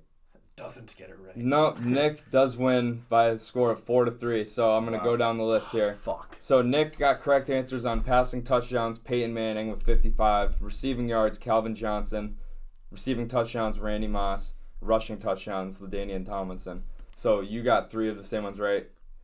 Fuck. It went, it went Manning for passing yards, Manning for passing touchdowns, Calvin Johnson yards, Moss touchdowns, Eric Dickerson was the one out of our God lifetime. it, He yeah. beat out AP by eight yards. Mm. Um, Danian Tomlinson and then Michael Strahan had 22 and a half sacks in 2000 and Wow. yeah. So For some reason, I knew Peyton Manning had the touchdown record, but I was thinking like that. I thought Mahomes like almost broke it for some reason. a couple Mahomes years- Yeah. tied Brady. He had yeah, 50, Okay. but or at least 50. But An yeah, the easy Evan Smith 50. thing throws me off because he's a career leader, and Yeah. I couldn't, I just couldn't remember. I almost put Dickerson too, but I had no idea if That was was a good or one. passing yards. But yeah, that was a great question. Okay, so here's this one.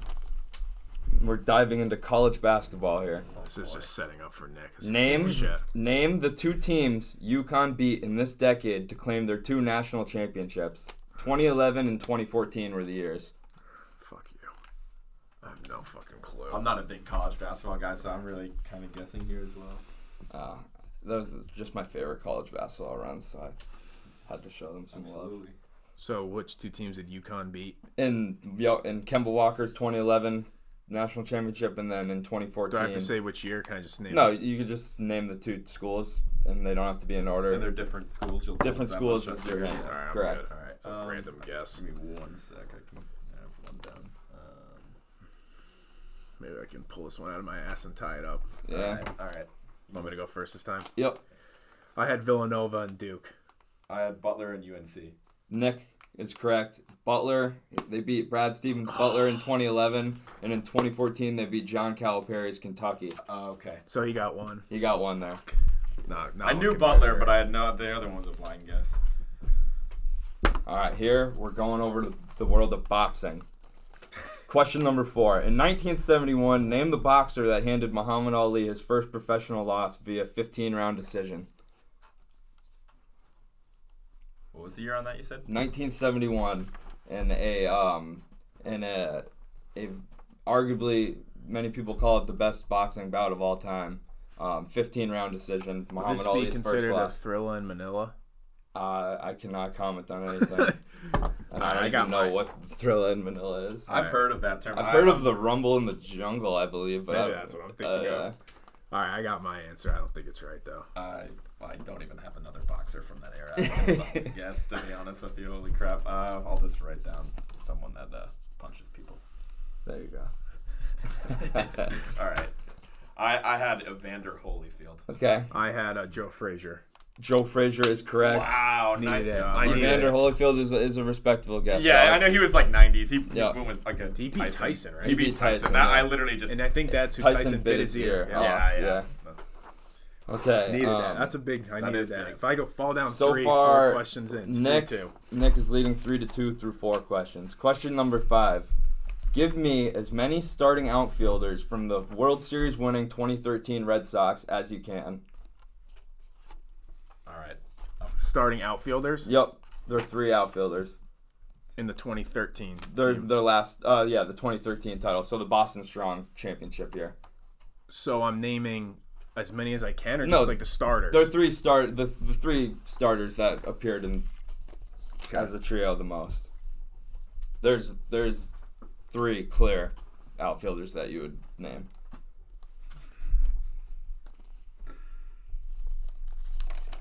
I'm like blanking bad on this for some reason. Fuck. Oh boy.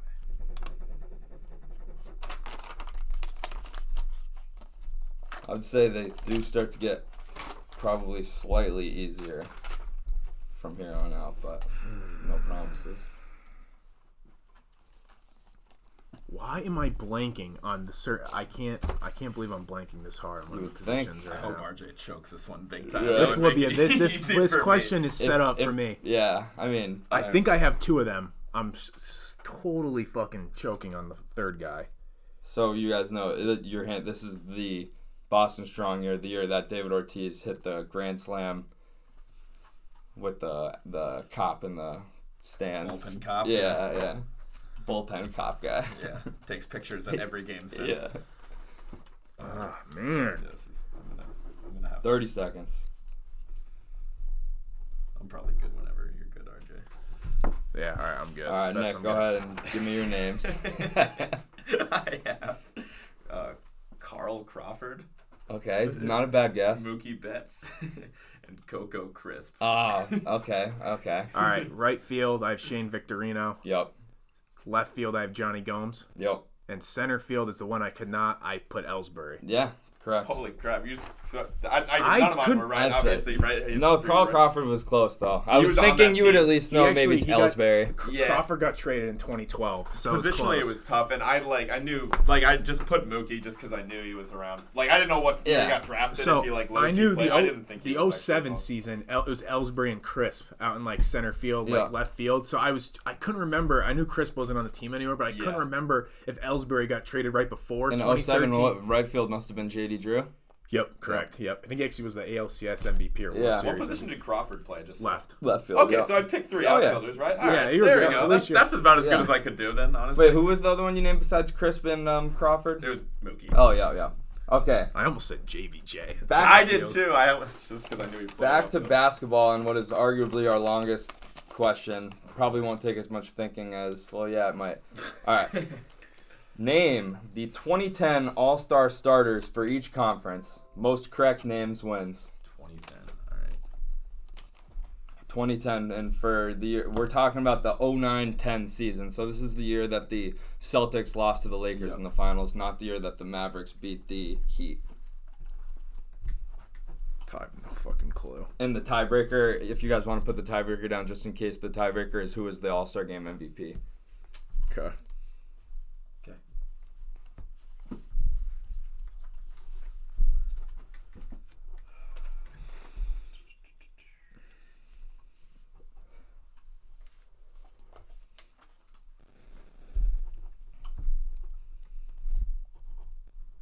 Said 2010. 2010 yep and rj just so you know there's five people in the starting lineup for the all-star game Oh, funny. Fuck you. i guess i'll check my Robinhood app in the shit. meantime because i'm a full-time investor no i'm not Stonks only go up. Oh, I'm choking hard. I really don't fucking know. you got you know it was a different era It's a weird year, Yeah. to be honest with you. trying to think of like who was fucking like really good then. Yeah. Hmm. 09, 10, 20, uh, 2009, 2010 was the LeBron MVP year.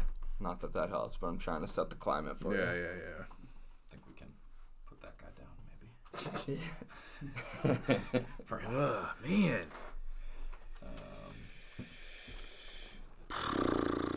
This is a tough one.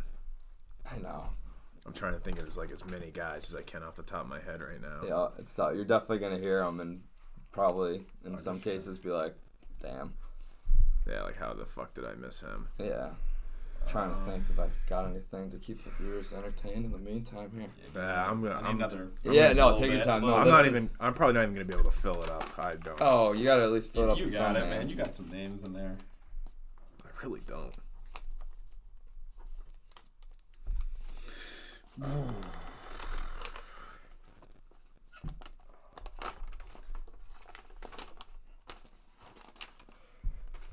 Hmm.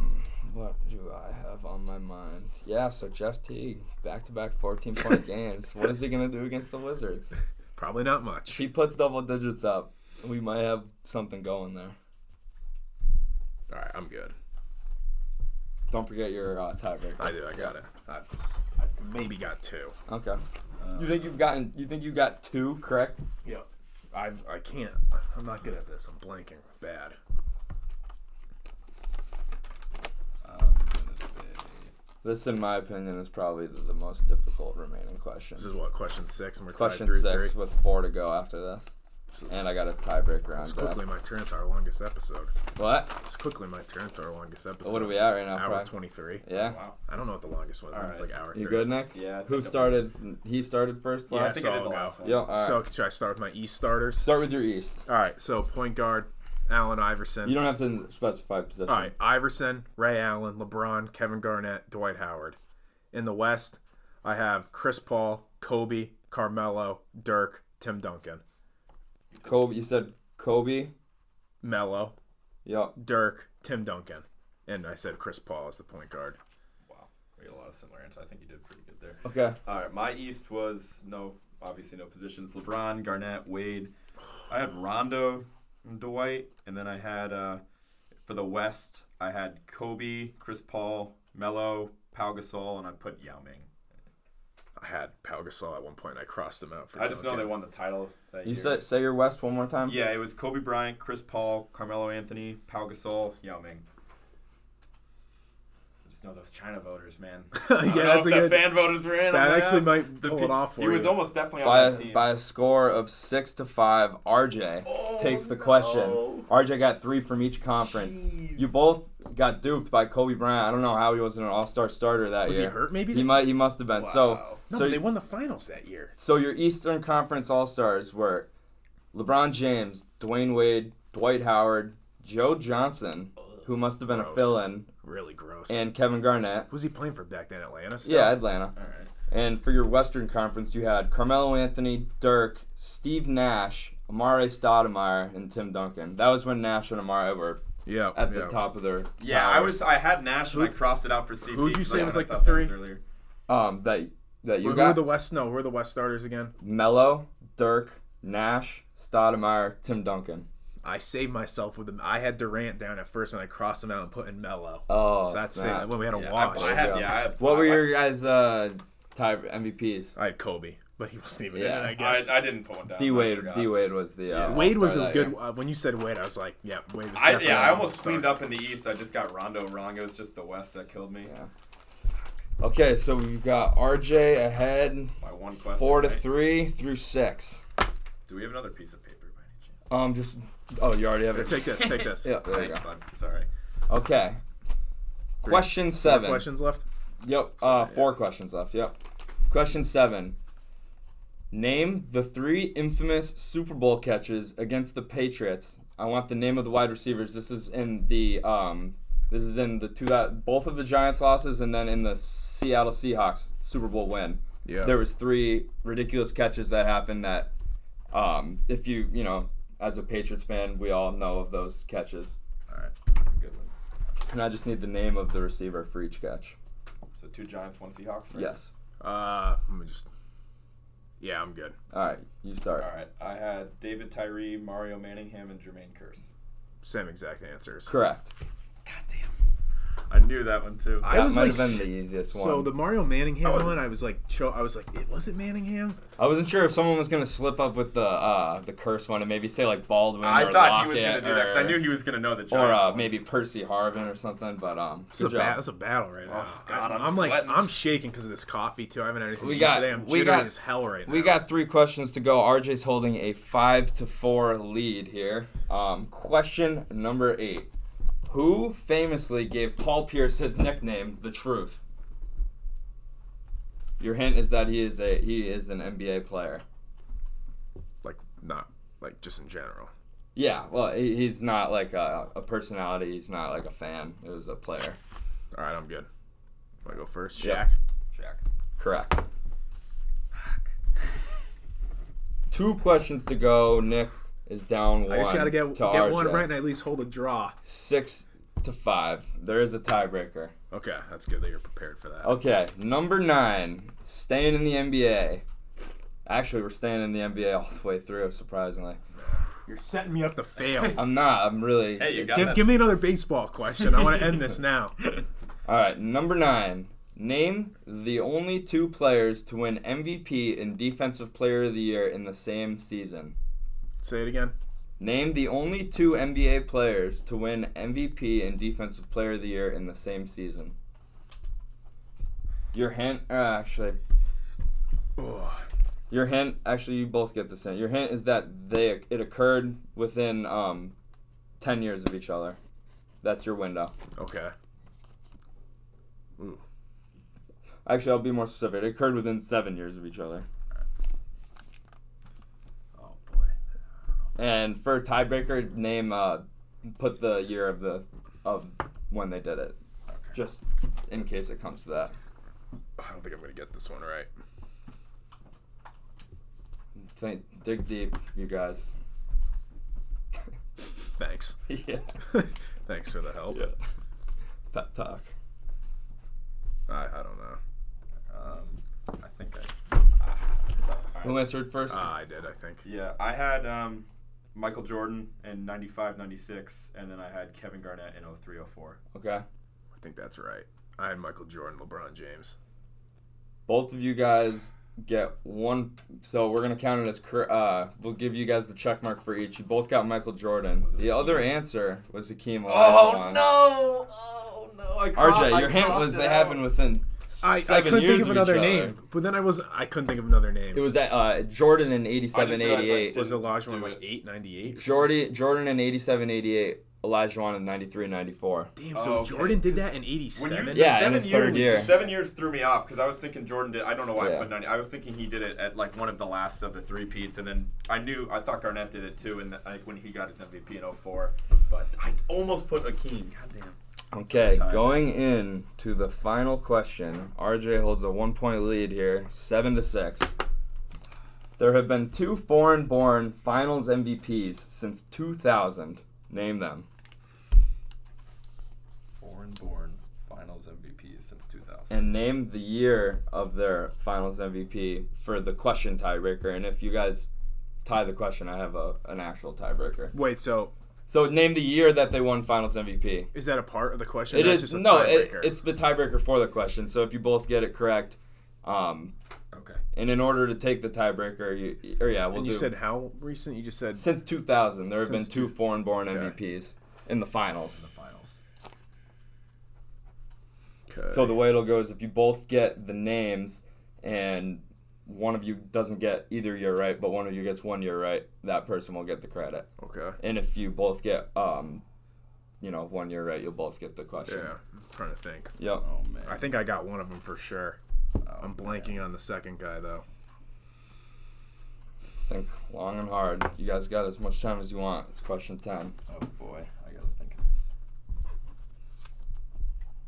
I think I got it. All right, I'm good. No, I think I'm going first for this one. Are you? Yeah, because he went Yeah. first yeah. last one. Yeah. All right, I got my. All right, ready? Yep. Dirk Nowitzki, Manu Ginobili. Dirk Nowitzki, 2011. Tony Parker, 2007. Nick. Oh is my Correct. And he's got the years down to the T. Oh, dude! I was I was between Tony Parker and Manu I Ginobili knew, too. I knew TP stole one from from Timmy from Timmy on one Oh of those, my but I guessed God. on the year because the Spurs won it in like 05, 07, and like 99, Yeah. 03, 05, 07, 13. exactly. It's like yeah, all spaced apart. Yeah. But good for you for guessing a Spur though. I did. I had no idea what you were gonna put for the second. It came one, to me at the last second because I was thinking the when the like, what year was the Parker one? 07. Yep, I put 07 down for Yeah. Ginobili too. 'cause it was Ah. the year before the Celtics. I knew it would be a settling. good question too because they have two foreign born. Yeah, because I'm like Yeah. he's Parker's French, Yeah. right? And then Ginobili's what? Some I, like Dirk was obviously a gimme. Yeah, I, Dirk I was hope you guys layup, didn't yeah. struggle. So I really wasn't expecting it to come to this, and the tiebreaker is kind of back weak. and forth trivia Oh. The tiebreaker is kind of weak. So what I'm thinking is, if you guys both get the tiebreaker right, you got to give me a, a minute. Okay. And I'm gonna come up with one actual question, and then if that ends in a deadlock, you guys are gonna have to have a round two. at some point. At another- Yeah, at a later another date. time, yeah. Okay. Tiebreaker is a true or false. Oh Jesus Christ! Flip a coin. yeah, literally. Larry Bird won Finals MVP in each of the Celtics' 80s championships 81, 84, and 86. True or false? Oh my God! Fuck you for this question. I have no clue. Question tiebreaker if you, um, both, if, yeah, no tiebreaker. Could, could I get the years? It was 81, 80. 80, 81, 84, 86. Okay. Yep. All right. All right, I'm good. I'm good as well. All right. He's up first. All right. False. I also put false. Correct. Oh my I, God! I was gonna say. I, I were you gonna say I guess who fucked did up. Matt just gave it away almost. I, I think I knew. Was it would Cedric Maxwell In win one 81. of them? 81. Yeah, Yeah. The 81. I knew he didn't win. All right, you guys buy some time here. Think of something to talk to. I'm gonna go into the other room to do this. So All right, so everyone yes, knows uh, it's official. What an exciting match, RJ. Yeah, this I'm- is our I'm best jittery. Dude, I'm shaking from this coffee right now. I haven't eaten anything in things. I mean, at least I didn't lose. I'm not gonna be losing to Norman. Oh That's all I gotta say about that. But uh, yeah, let me see what else I got Yeah. here. I, I'm just saying, I'm a long-time listener of the show. Yeah, I think you've been good. It's, You've been really good. It's been happy good. to it's happy to you know be finally on the pod with the boys. I, I Yeah, enjoy it's, the it's nice to get another voice yeah, in here. It's it's gonna be now we're in this weird transition with no football where it's gonna be football. You know, football is the main because there's all these fucking games to talk about during Yeah. a week. But I know we're gonna have maybe not next episode, but the episode after that might have to do Norm versus Jesse because there's not gonna be any NBA games to talk about either because they'll been in the Yeah. All Star break. But hopefully, once NFL free agency kicks back up, but. I I mean, it couldn't be any worse than we were last spring when we had the deal with no sports because of COVID. But also, Brady was driving that, Yeah. talking on the podcast because the whole Brady debate was going on. But there's not none, none of that going on. Yeah, I think right the now. betting segment definitely takes a hit too. I mean, I love basketball, but betting on basketball is so brutal. It's like you can have a neck and neck game for 48 minutes. It's like a two point game, and then some like the foul game starts happening, and a team wins by 10. Like Yep, I, I- so it's hard to do like the parlays and the game, and it's not like people are looking forward to the games every weekend. You know what I mean? Yeah, I, I had a bet this past week, and it was like a parlay, and I needed one more thing to hit, and I took the Pistons plus nine and a half versus New Orleans, and they lost by ten, and they were up by one point at like ten in the second quarter. It's like, man, you guys can't cover fucking twenty points for one half. It's just, yeah, the betting game. I betting game strong. Uh, bet I have for tonight is I like Brooklyn minus three and a half versus Dallas. I was gonna say. Brooklyn's just rolling right now. What they are they still on a win streak, like a 9-10 game win streak right yeah, now? Yeah, and I think Dallas. That's one thing we didn't mention before is how much Dallas has struggled. I mean, they had that game against the Celtics. I'm sure we all watched. That was just like pure uh, heroic performance from Luka.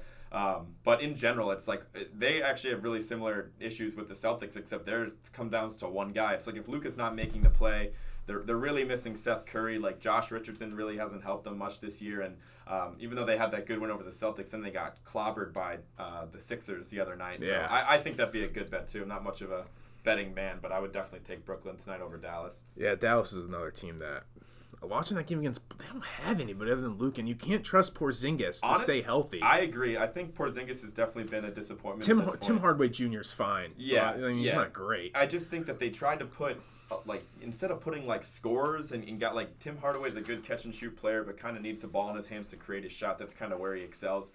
Um, they haven't like losing Seth Curry and getting like Richardson. That's it just hurts the spacing.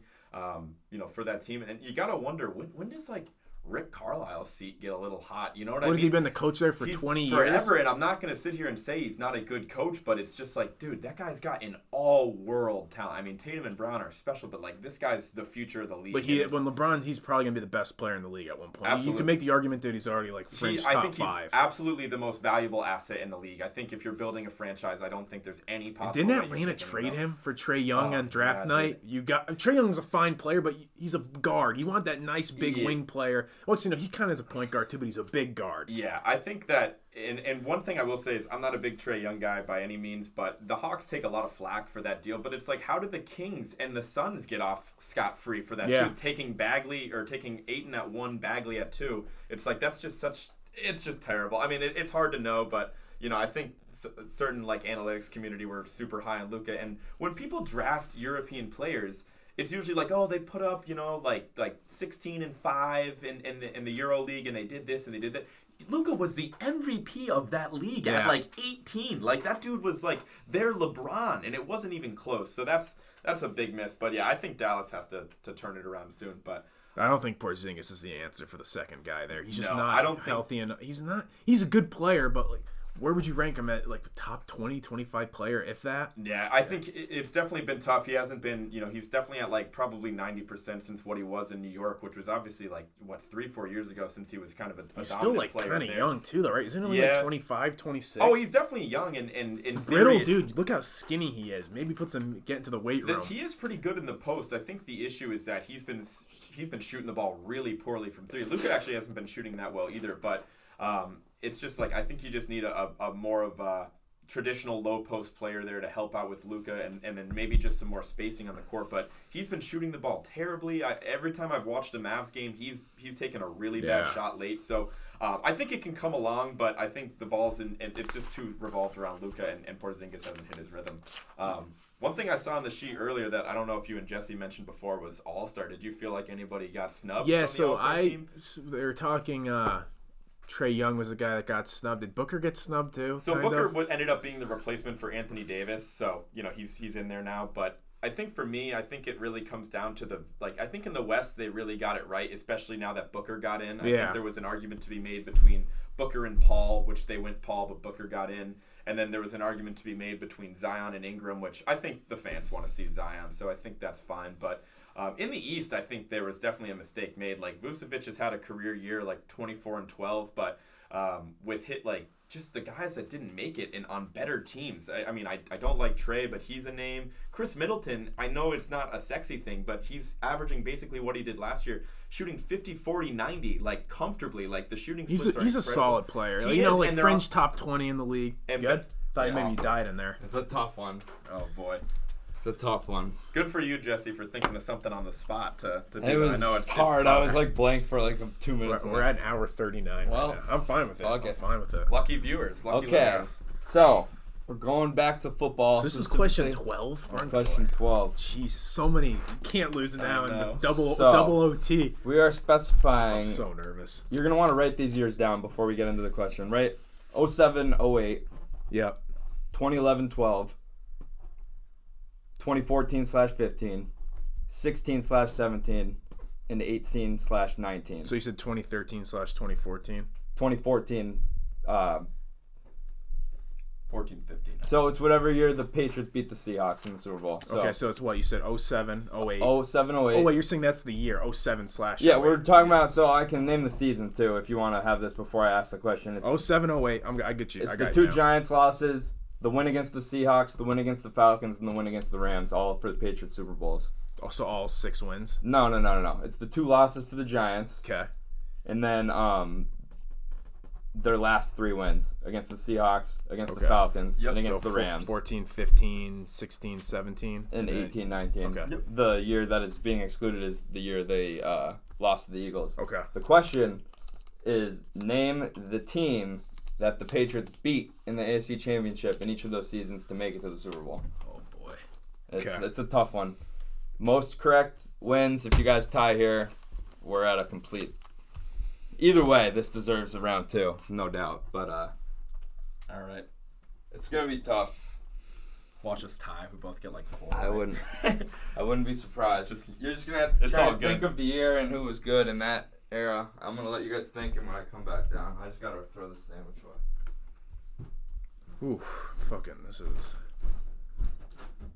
This is freaking tough. Like, I know a couple of them, but I'm like sweating over here. Yeah, it's it is really tough. Oh man. Hmm. I gotta start with my my uh, football fanship kind of started later than yours did, so Yeah, the Giants ones um, are a little hazy for me. Oh boy, this is definitely difficult. I'm like totally fucking choking on the fucking last one, I agree. too, right now.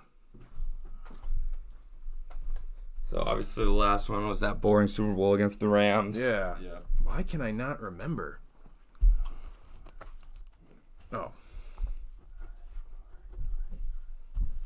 Man.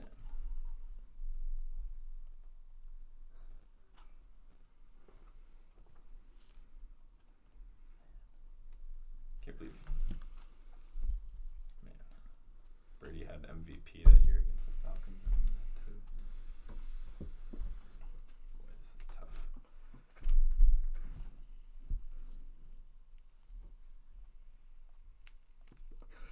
This is probably probably the toughest one, honestly. Yeah. Hmm. trying to think where the fuck I was watching that game. That's what that's what helps me too. It's like you got to think back to where you were when you watch these games, but All right, I'm good. It's the best I'm gonna get. I think I might have all of them.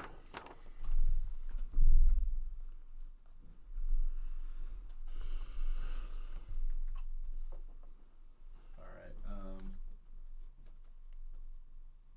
oh boy. Sorry guys, I think I'm. No, you're good.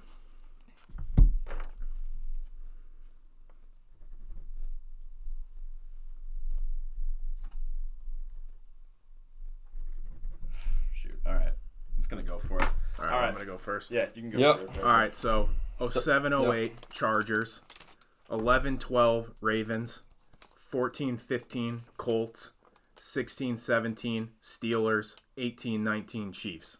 Oh boy, that sounds right. I had uh 07 08, I put Pittsburgh. Uh 11 12, I also put Baltimore. 14 15, I also put Baltimore there. Uh, 16 17, I put Pittsburgh. And 18 19, I put Chiefs. 18-19 it was Chiefs. Yep. 16-17 it was Steelers. Yep. 14-15 it was Colts. 11-12 Ravens. 07-08 Chargers. Chargers. RJ got it. So you won 4 to 3. Did you get You got you got four out of five. Or I got. um. Oh, yeah. The only one you didn't get right was the Chargers. Oh, yeah. Wait, you got. You win all five? Yeah. Oh, wow. Holy The crap. Steelers one I was blanking deep. on. I was blinking on the Chiefs at first too. I know. For some I was, reason. that was like the one that should have been a gimme. Yeah. That was Yeah, good. That was Hey, that, that was was that's a, that's a best. his- historic trivia matchup right That was there. that was a lot of fun, man. That was Fucking awesome. Nerves Yeah. are rattling. That Double was dope. OT like that. had to go to question 12 to break the tie. to shower after this. I oh know. my I'm god. nervous. Yeah. All right, you guys got anything Nah, else? Nah, that was good. Okay. Thanks for coming on, yeah, Nick. Nick, thanks for coming it. on. I Happy thought to you, be here, thought you did a great Won't job. be the We'll, uh, last we'll put your we'll put your name in the hat next time we have somebody else out. I know Norman's gonna be real salty, but he'll get his he'll get his opportunity get his- eventually. Maybe but next time me and him have to go out of trivia, we'll let him come on. yeah, I think we will do that. But Yeah. yeah, okay. Like I said, Nick, thanks for coming on. Thanks, Jesse, and yeah, thanks for listening. We'll talk to you next week. Sweet.